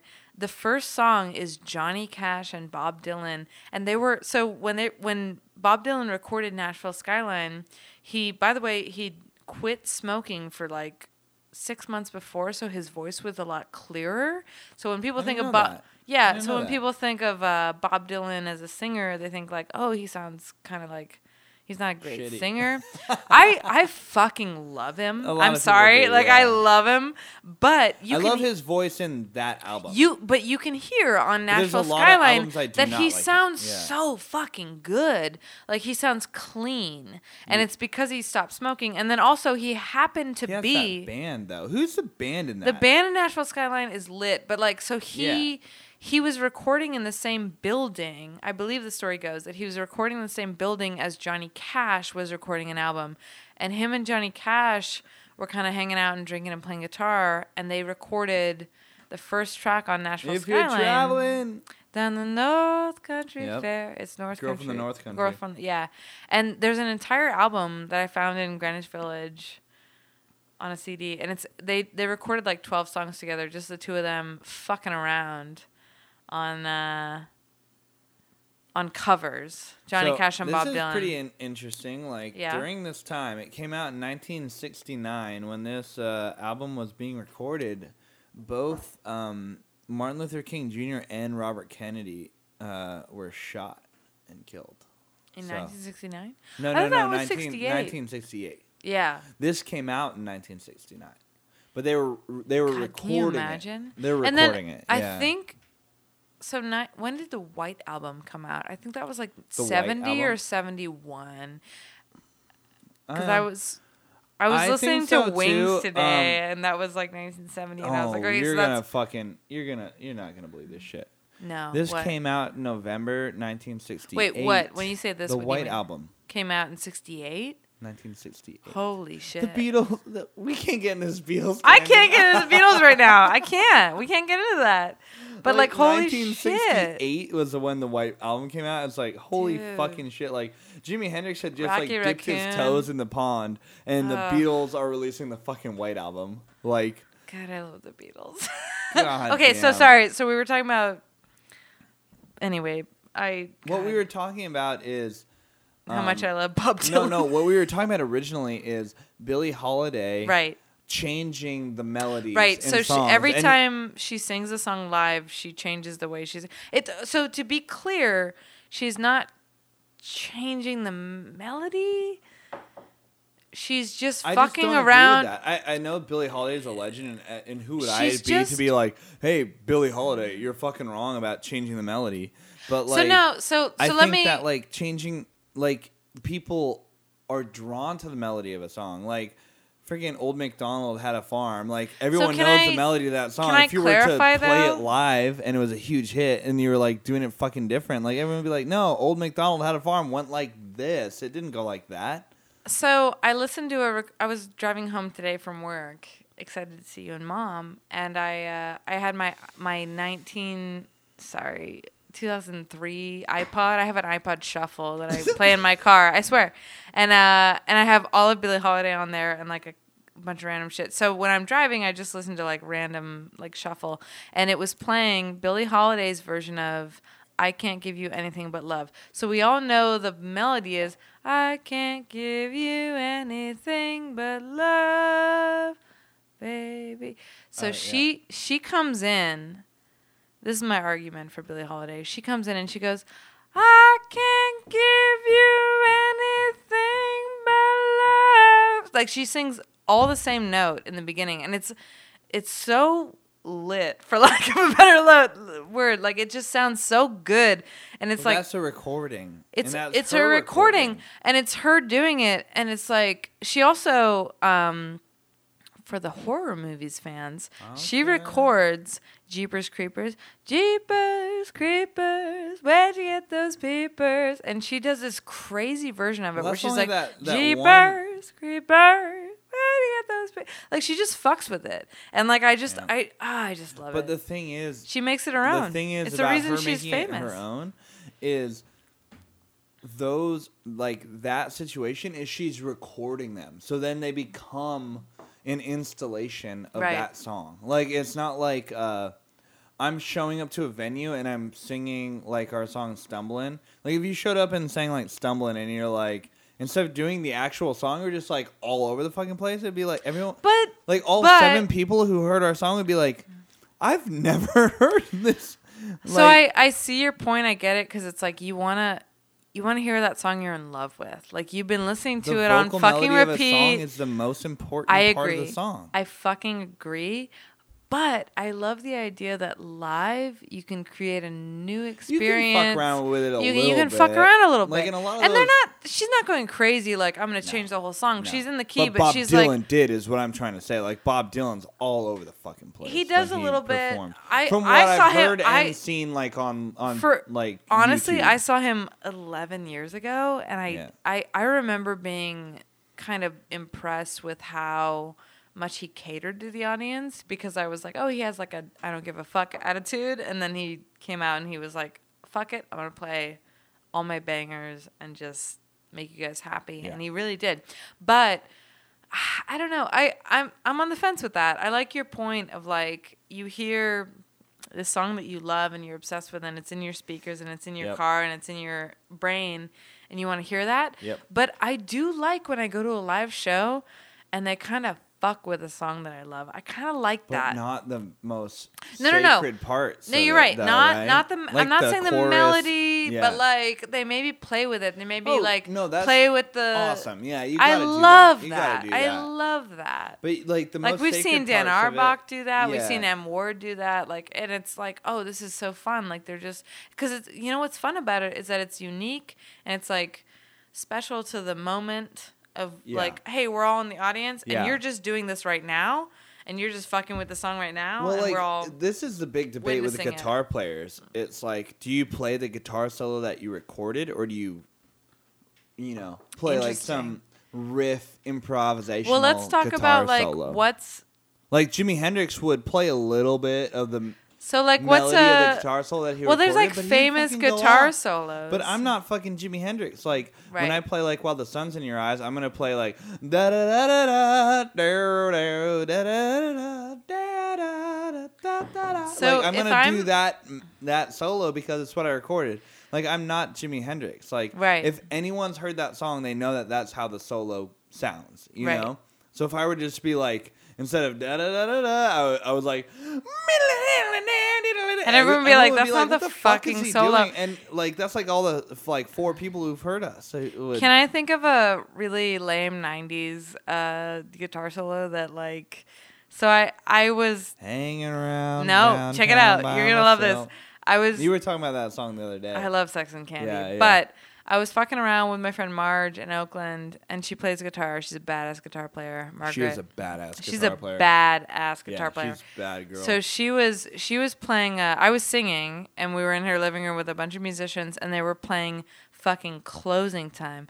Closing time. Dude, that song is so corny. That, but that solo, everyone knows it. And we got Yeah. to the solo. It's so funny because we like we're just fucking around, and we I was playing I think piano and singing, and we could because the piano's stupid easy. It's like C G some shit like that. It's all white and we keys. get to it's all just basic chords that I could figure out. keys. And I was singing, and and we get to the solo, and I turn to Marge. She's playing guitar, and she goes down in in out, and it's the exact solo. And I was like, that's the fucking. Yeah. And I was like, and everybody was like, oh shit! Like Yeah, we yeah. all got all lit. You can't. There's sometimes You can't fuck with that solo. yeah. Like she like just played Or- the exact Yeah. solo, and I was like, And it's the that's exactly what you want. And that's the way I feel about fucking vocals. Like when you're. I get the- it. Yeah, I get it. I get it. I get it. Exactly. Yeah. anyway, I don't know how to transition back to the go. We're trying to like. God, I love the go so much. We've been bullshitting so, So much in this so fucking obsessed. podcast. But we have probably one more song we can play, and I want to play uh, one off their self-titled again. I know there's they have. So let's be honest here. Like they have, um, on Spotify, if you want, they have six albums. But I don't really want to fuck with. So, oh, I learned. Fiesta's garbage. I'll fucking say it. I learned fucking something today. I learned something today. God, that's so negative. I shouldn't have said that. no, that. you're fine. I learned something Emily, today. how do you feel about Fiesta 2013? I'm not excited about it. Yeah, it's. I've listened good. to it, and I don't want to listen to it again. I will listen to the Go self-titled God, I'm sorry. over and over again. So I will say this: I learned something today.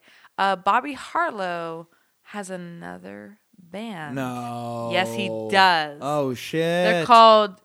Oh God. The uh, Gone. No, No. it's uh. oh my God. The It's Goon. uh, conspiracy of owls.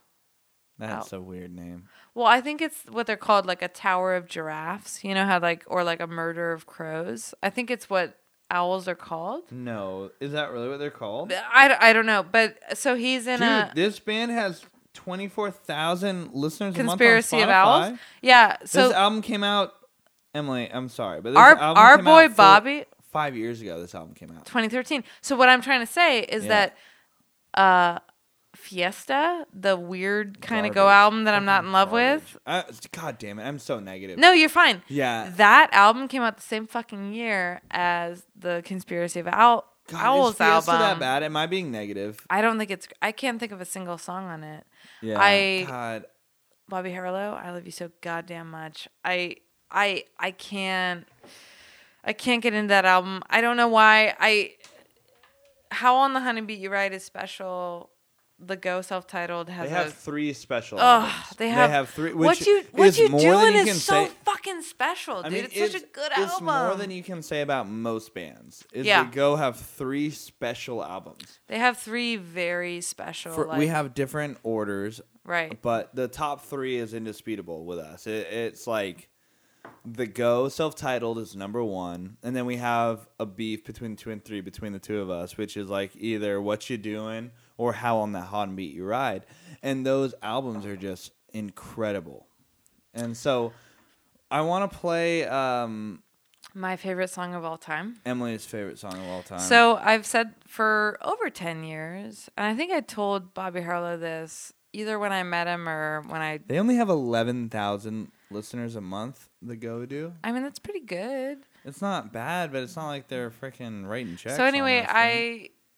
I, I so Bobby's a producer now I think in Detroit. I think although it's funny because he he was talking about he's talking shit about L.A. in one of his interviews, and uh, he is. He, well, he's fuck a LA. provocative dude. no, Like, he's not provocative. he's, He's, just a little provocative. he's he's very just honest and he's just such a songwriter and I love him. But anyway, so he uh he talked about moving to LA and uh so he might be in LA now. Is what I'm going for. He he's producing a lady that I was listening to today.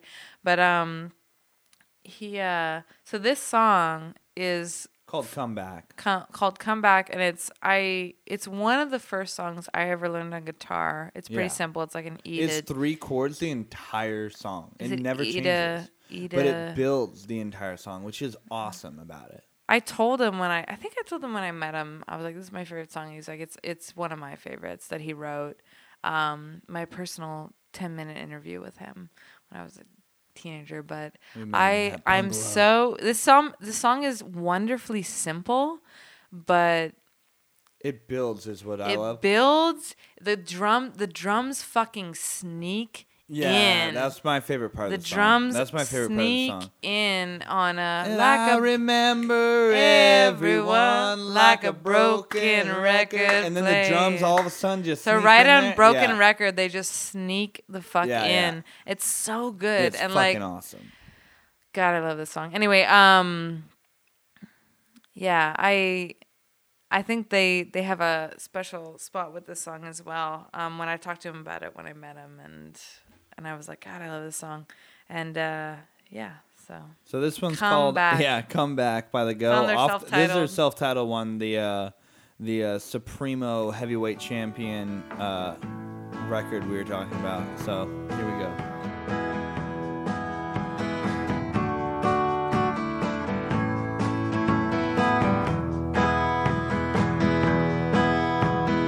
You've been gone and me, I'm still here lying in your bedroom. Wondering what went wrong, what you need, what you need. Can't chase away this feeling. You stole my love before I knew what have you. But if you come back, I'll change. Never knew I had to.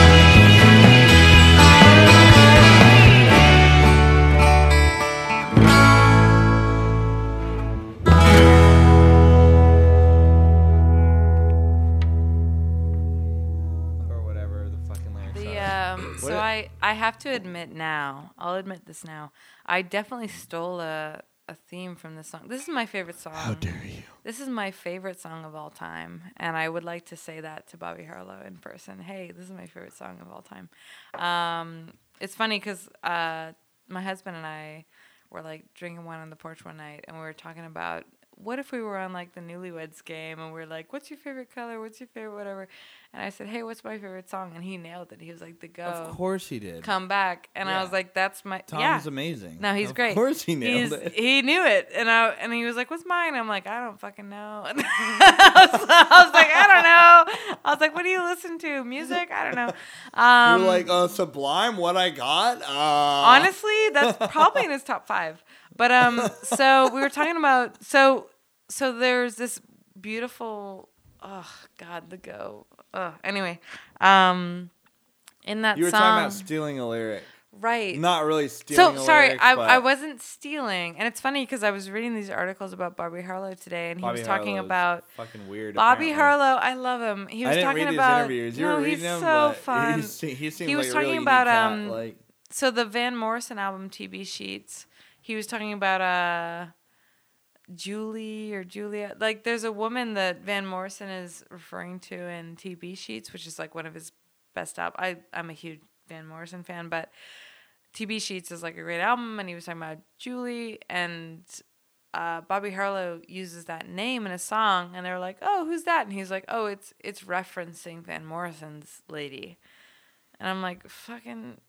I love that. I'm I'm sorry. I just think that's so fun. It's like he's like I don't know, Julie. I'm just referencing this this muse that Van Morrison had and like that album. Anyway, so um so so so the go the go is constantly talking about um someday soon you'll fall me into the swoon. They use the word swoon a lot. yeah, son. Right. And they say um fall me into a swoon or um swung on a swoon or like they they they use a couple different versions of it. And in our song Hey Hey Charles, the first lyric is swinging on a swoon. Yeah, Nathan Old Blue Moon. That's a hundred percent.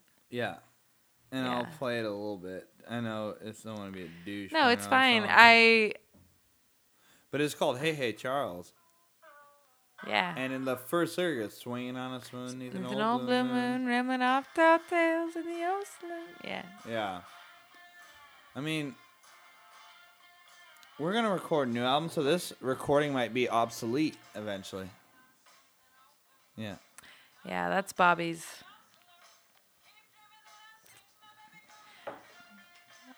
And I know they Weaver say- fucking loves the song, like our buddy Weaver. Oh, I'm so glad. no, he like he's like I put it on playlists and shit. And I'm like, dude, that's so sweet of you because I don't do that. I don't It's listen to my funny, music, like- like I I love yeah, I love how music transcends like that where it's like I listen to music that people like I when I was in New York, I I met a couple of musician friends and they'd say, "Oh, here's my album." And I I like fell in love with it and I listened to it a lot.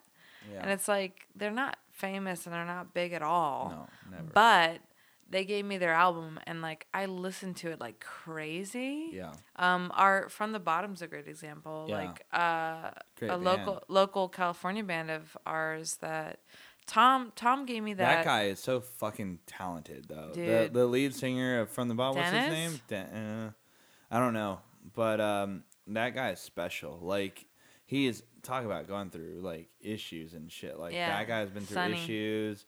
I don't know if he's even playing anymore, but I don't think God, he that- is, and like you watch him play live, and you're like, God, He is a this, special- This guy is like so heartfelt and like just so fucking so in love with his music. yeah. Of course, I remember when I met Tom, he gave me a From the Bottom EP and a Ben Ben Bankert EP, and I used to listen to them Ben. Ben Bankert is Ben incredible. Yeah, yeah, and I, I had that five song EP um, that I used to listen to in my car when I was like driving to like City College, you know, in traffic and shit. I was like listening to that. I have like a fond memory of listening to those two albums. That were, like, from the five song- bottom album though. That from the bottom album is Yeah. like so special He's to me. special. He he. What's funny up. is like I honestly he fucked up, and I'm I'm gonna say Yeah, it. no, I'm not gonna right. be mean about it. Like you had this talent and you didn't capitalize on it. Like, I don't know if that's fucked up to say or not. Or maybe like- nobody said, "Hey, like." But he's no not, one in time said, "Hey, you're ready to." But roll." he's not going it's such for a it. heartbreak. But he's not going for it It's Such now. a heartbreak. and like, obviously, life gets in the way, and you have like all this shit that pops up. He's got up. a he's got a kid, He's and got a now, kid. and that's great. And um, But he's so I that I man yeah. is so fucking He's so fucking talented, and the fact that he just like shut the lid on it, and he's like, "All right, well, I guess I'm done with that," and he like does whatever.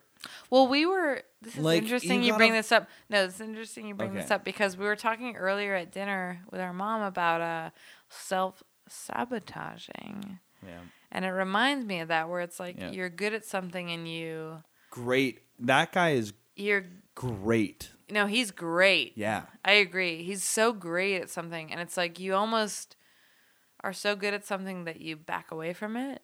I think that's sort of a phenomenon, and yeah. I don't know if that's what he's doing. I don't know if that's what he's doing. I'm not trying to say that. no one knows what he's doing. That's the whole. No one knows, and but like, he's he so doesn't he do, like no one knows if he's making music anymore and that's the point because like he should be making music he should be like maybe working a day job like a lot of, of us do Right. Yeah. and like but beyond that what He- we should be seeing is that you're still making music be. He's the kind of person where he played his covers and then he played his original songs, and you're like, holy and I'm not shit! trying to like he's talk the- shit. he- I'm no, not no, trying no, to like no, you're people fine. out. I'm no, you're saying, like, you're complimenting you him. have to continue this. Like You have. I I see musicians like this, like You can't just Where it's like, fold. no, you please can't keep fold doing the hand. this. Like fucking do it.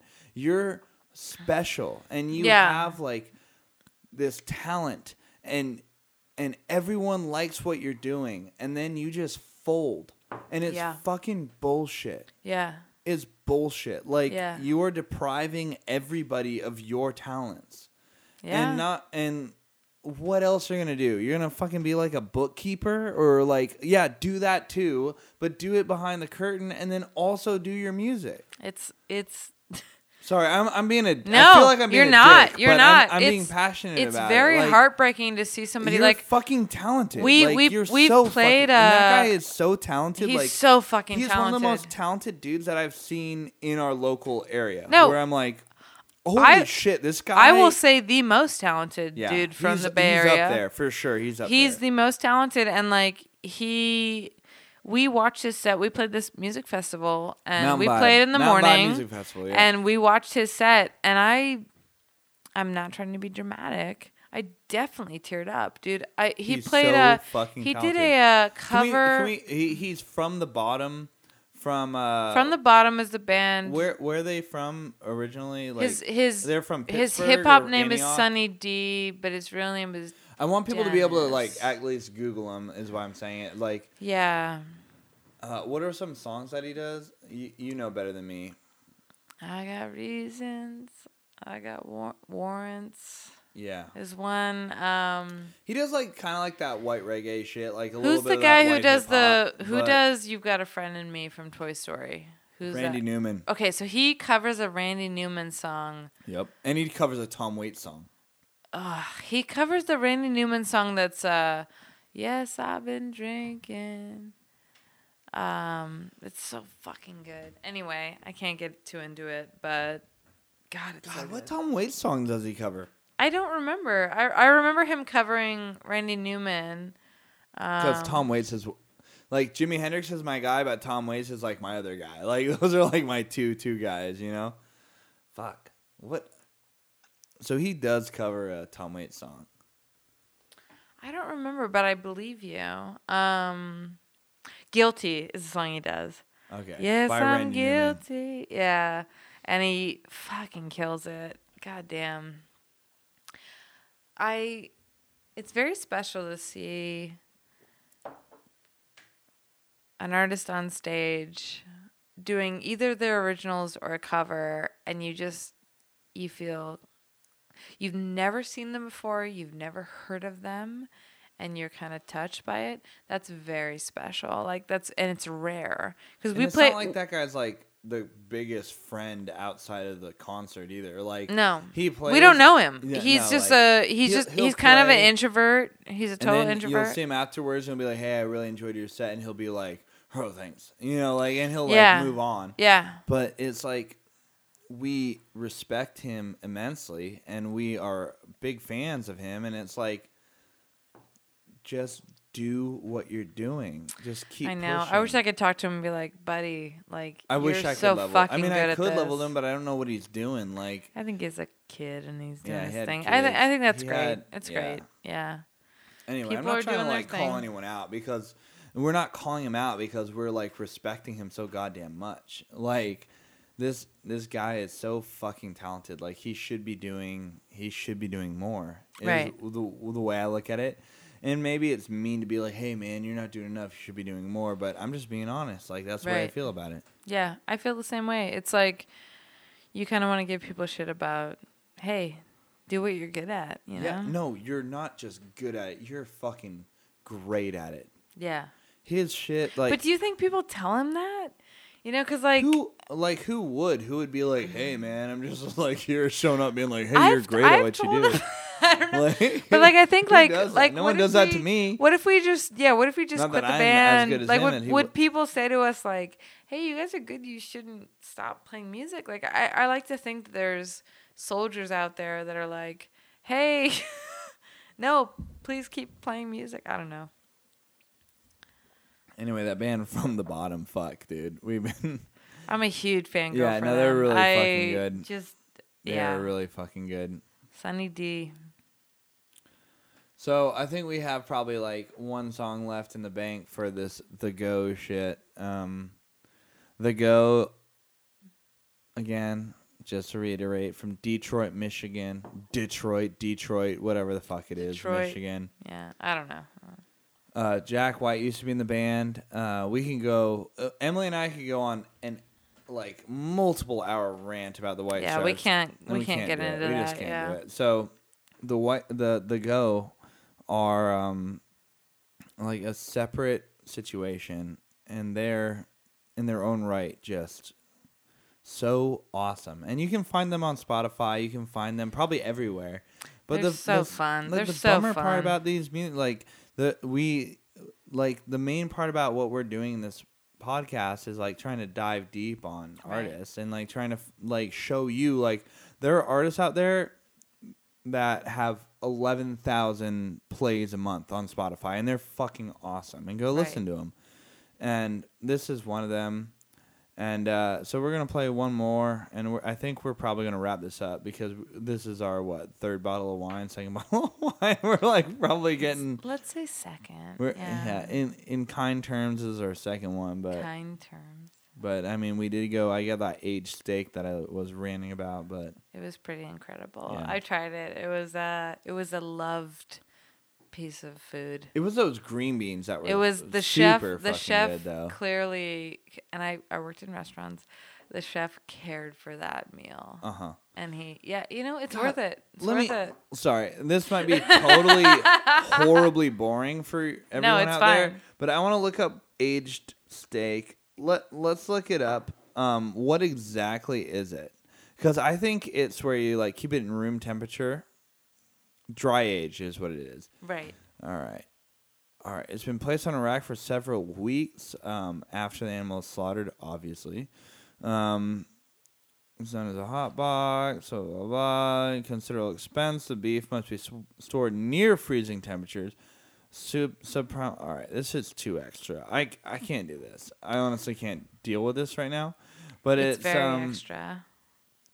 it's basically all right here. The process of dry aging, dry aging usually promotes growth of a certain fungal mold species on the external surface of the meat, and uh, this doesn't cause spoilage, but rather causes uh, a form of external crust on the meat surface, which is trimmed off. Tasty. It's trimmed off when the meat is prepared for cooking. These fungal species complement the natural enzymes in the beef to help tenderize it.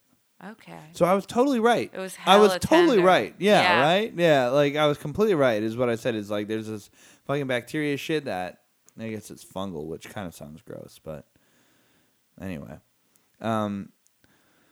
So that was delicious. I had that meal It tonight. so yeah, it was so good. fucking I, good. I had a piece of it, and we had like a bottle of Napa Syrah that was Yeah. incredible. We're living the good Um, life out here, is what we're, We're doing. doing we're doing just fine. Um, one thing uh, before we play the Oh, yeah, last song yeah, by the Go, before we it, play the last it, song, because Emily is the biggest Um, Go fan on the planet. I, I couldn't imagine a bigger Go fan than Emily. I- honestly, I hope they know how much I love them. I really do. we're gonna tag them, and they're gonna know. I'm gonna yeah.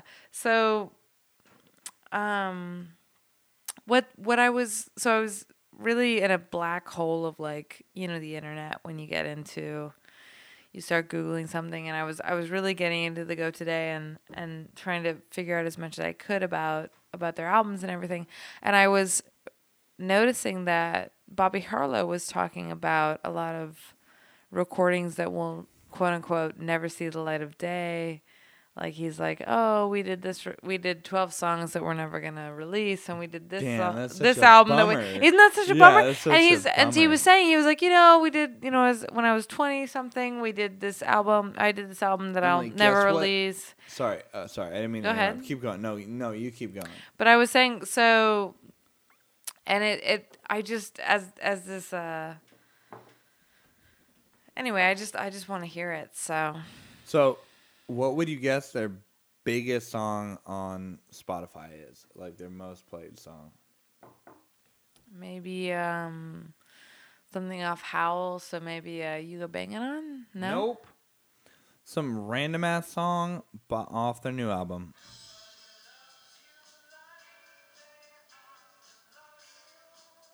I've We're heard this talking song. shit. This album's not that bad. It's good. I need to give it another Fiesta? chance. I need to give it a chance. Yeah, I need to give it's it it's chance. it's good. I Damn it. I think I was being a nostalgic bitch about it. I was like, I was being an "Uh," asshole. I I'll was being it. nostalgic. Yeah. I was like, oh, I like their older stuff. I was being just a hipster about it. But So, Emily, let's open another bottle of wine. Um, I'm gonna play another song. We played uh, "Ain't That Bad" earlier, and um, this is the other song I want to play, and we're gonna close it out with this. Um, the, anyway, this is Radio Keys Rock and Roll Review, and we are gonna close it out with some uh, The Go. This is called American Pig.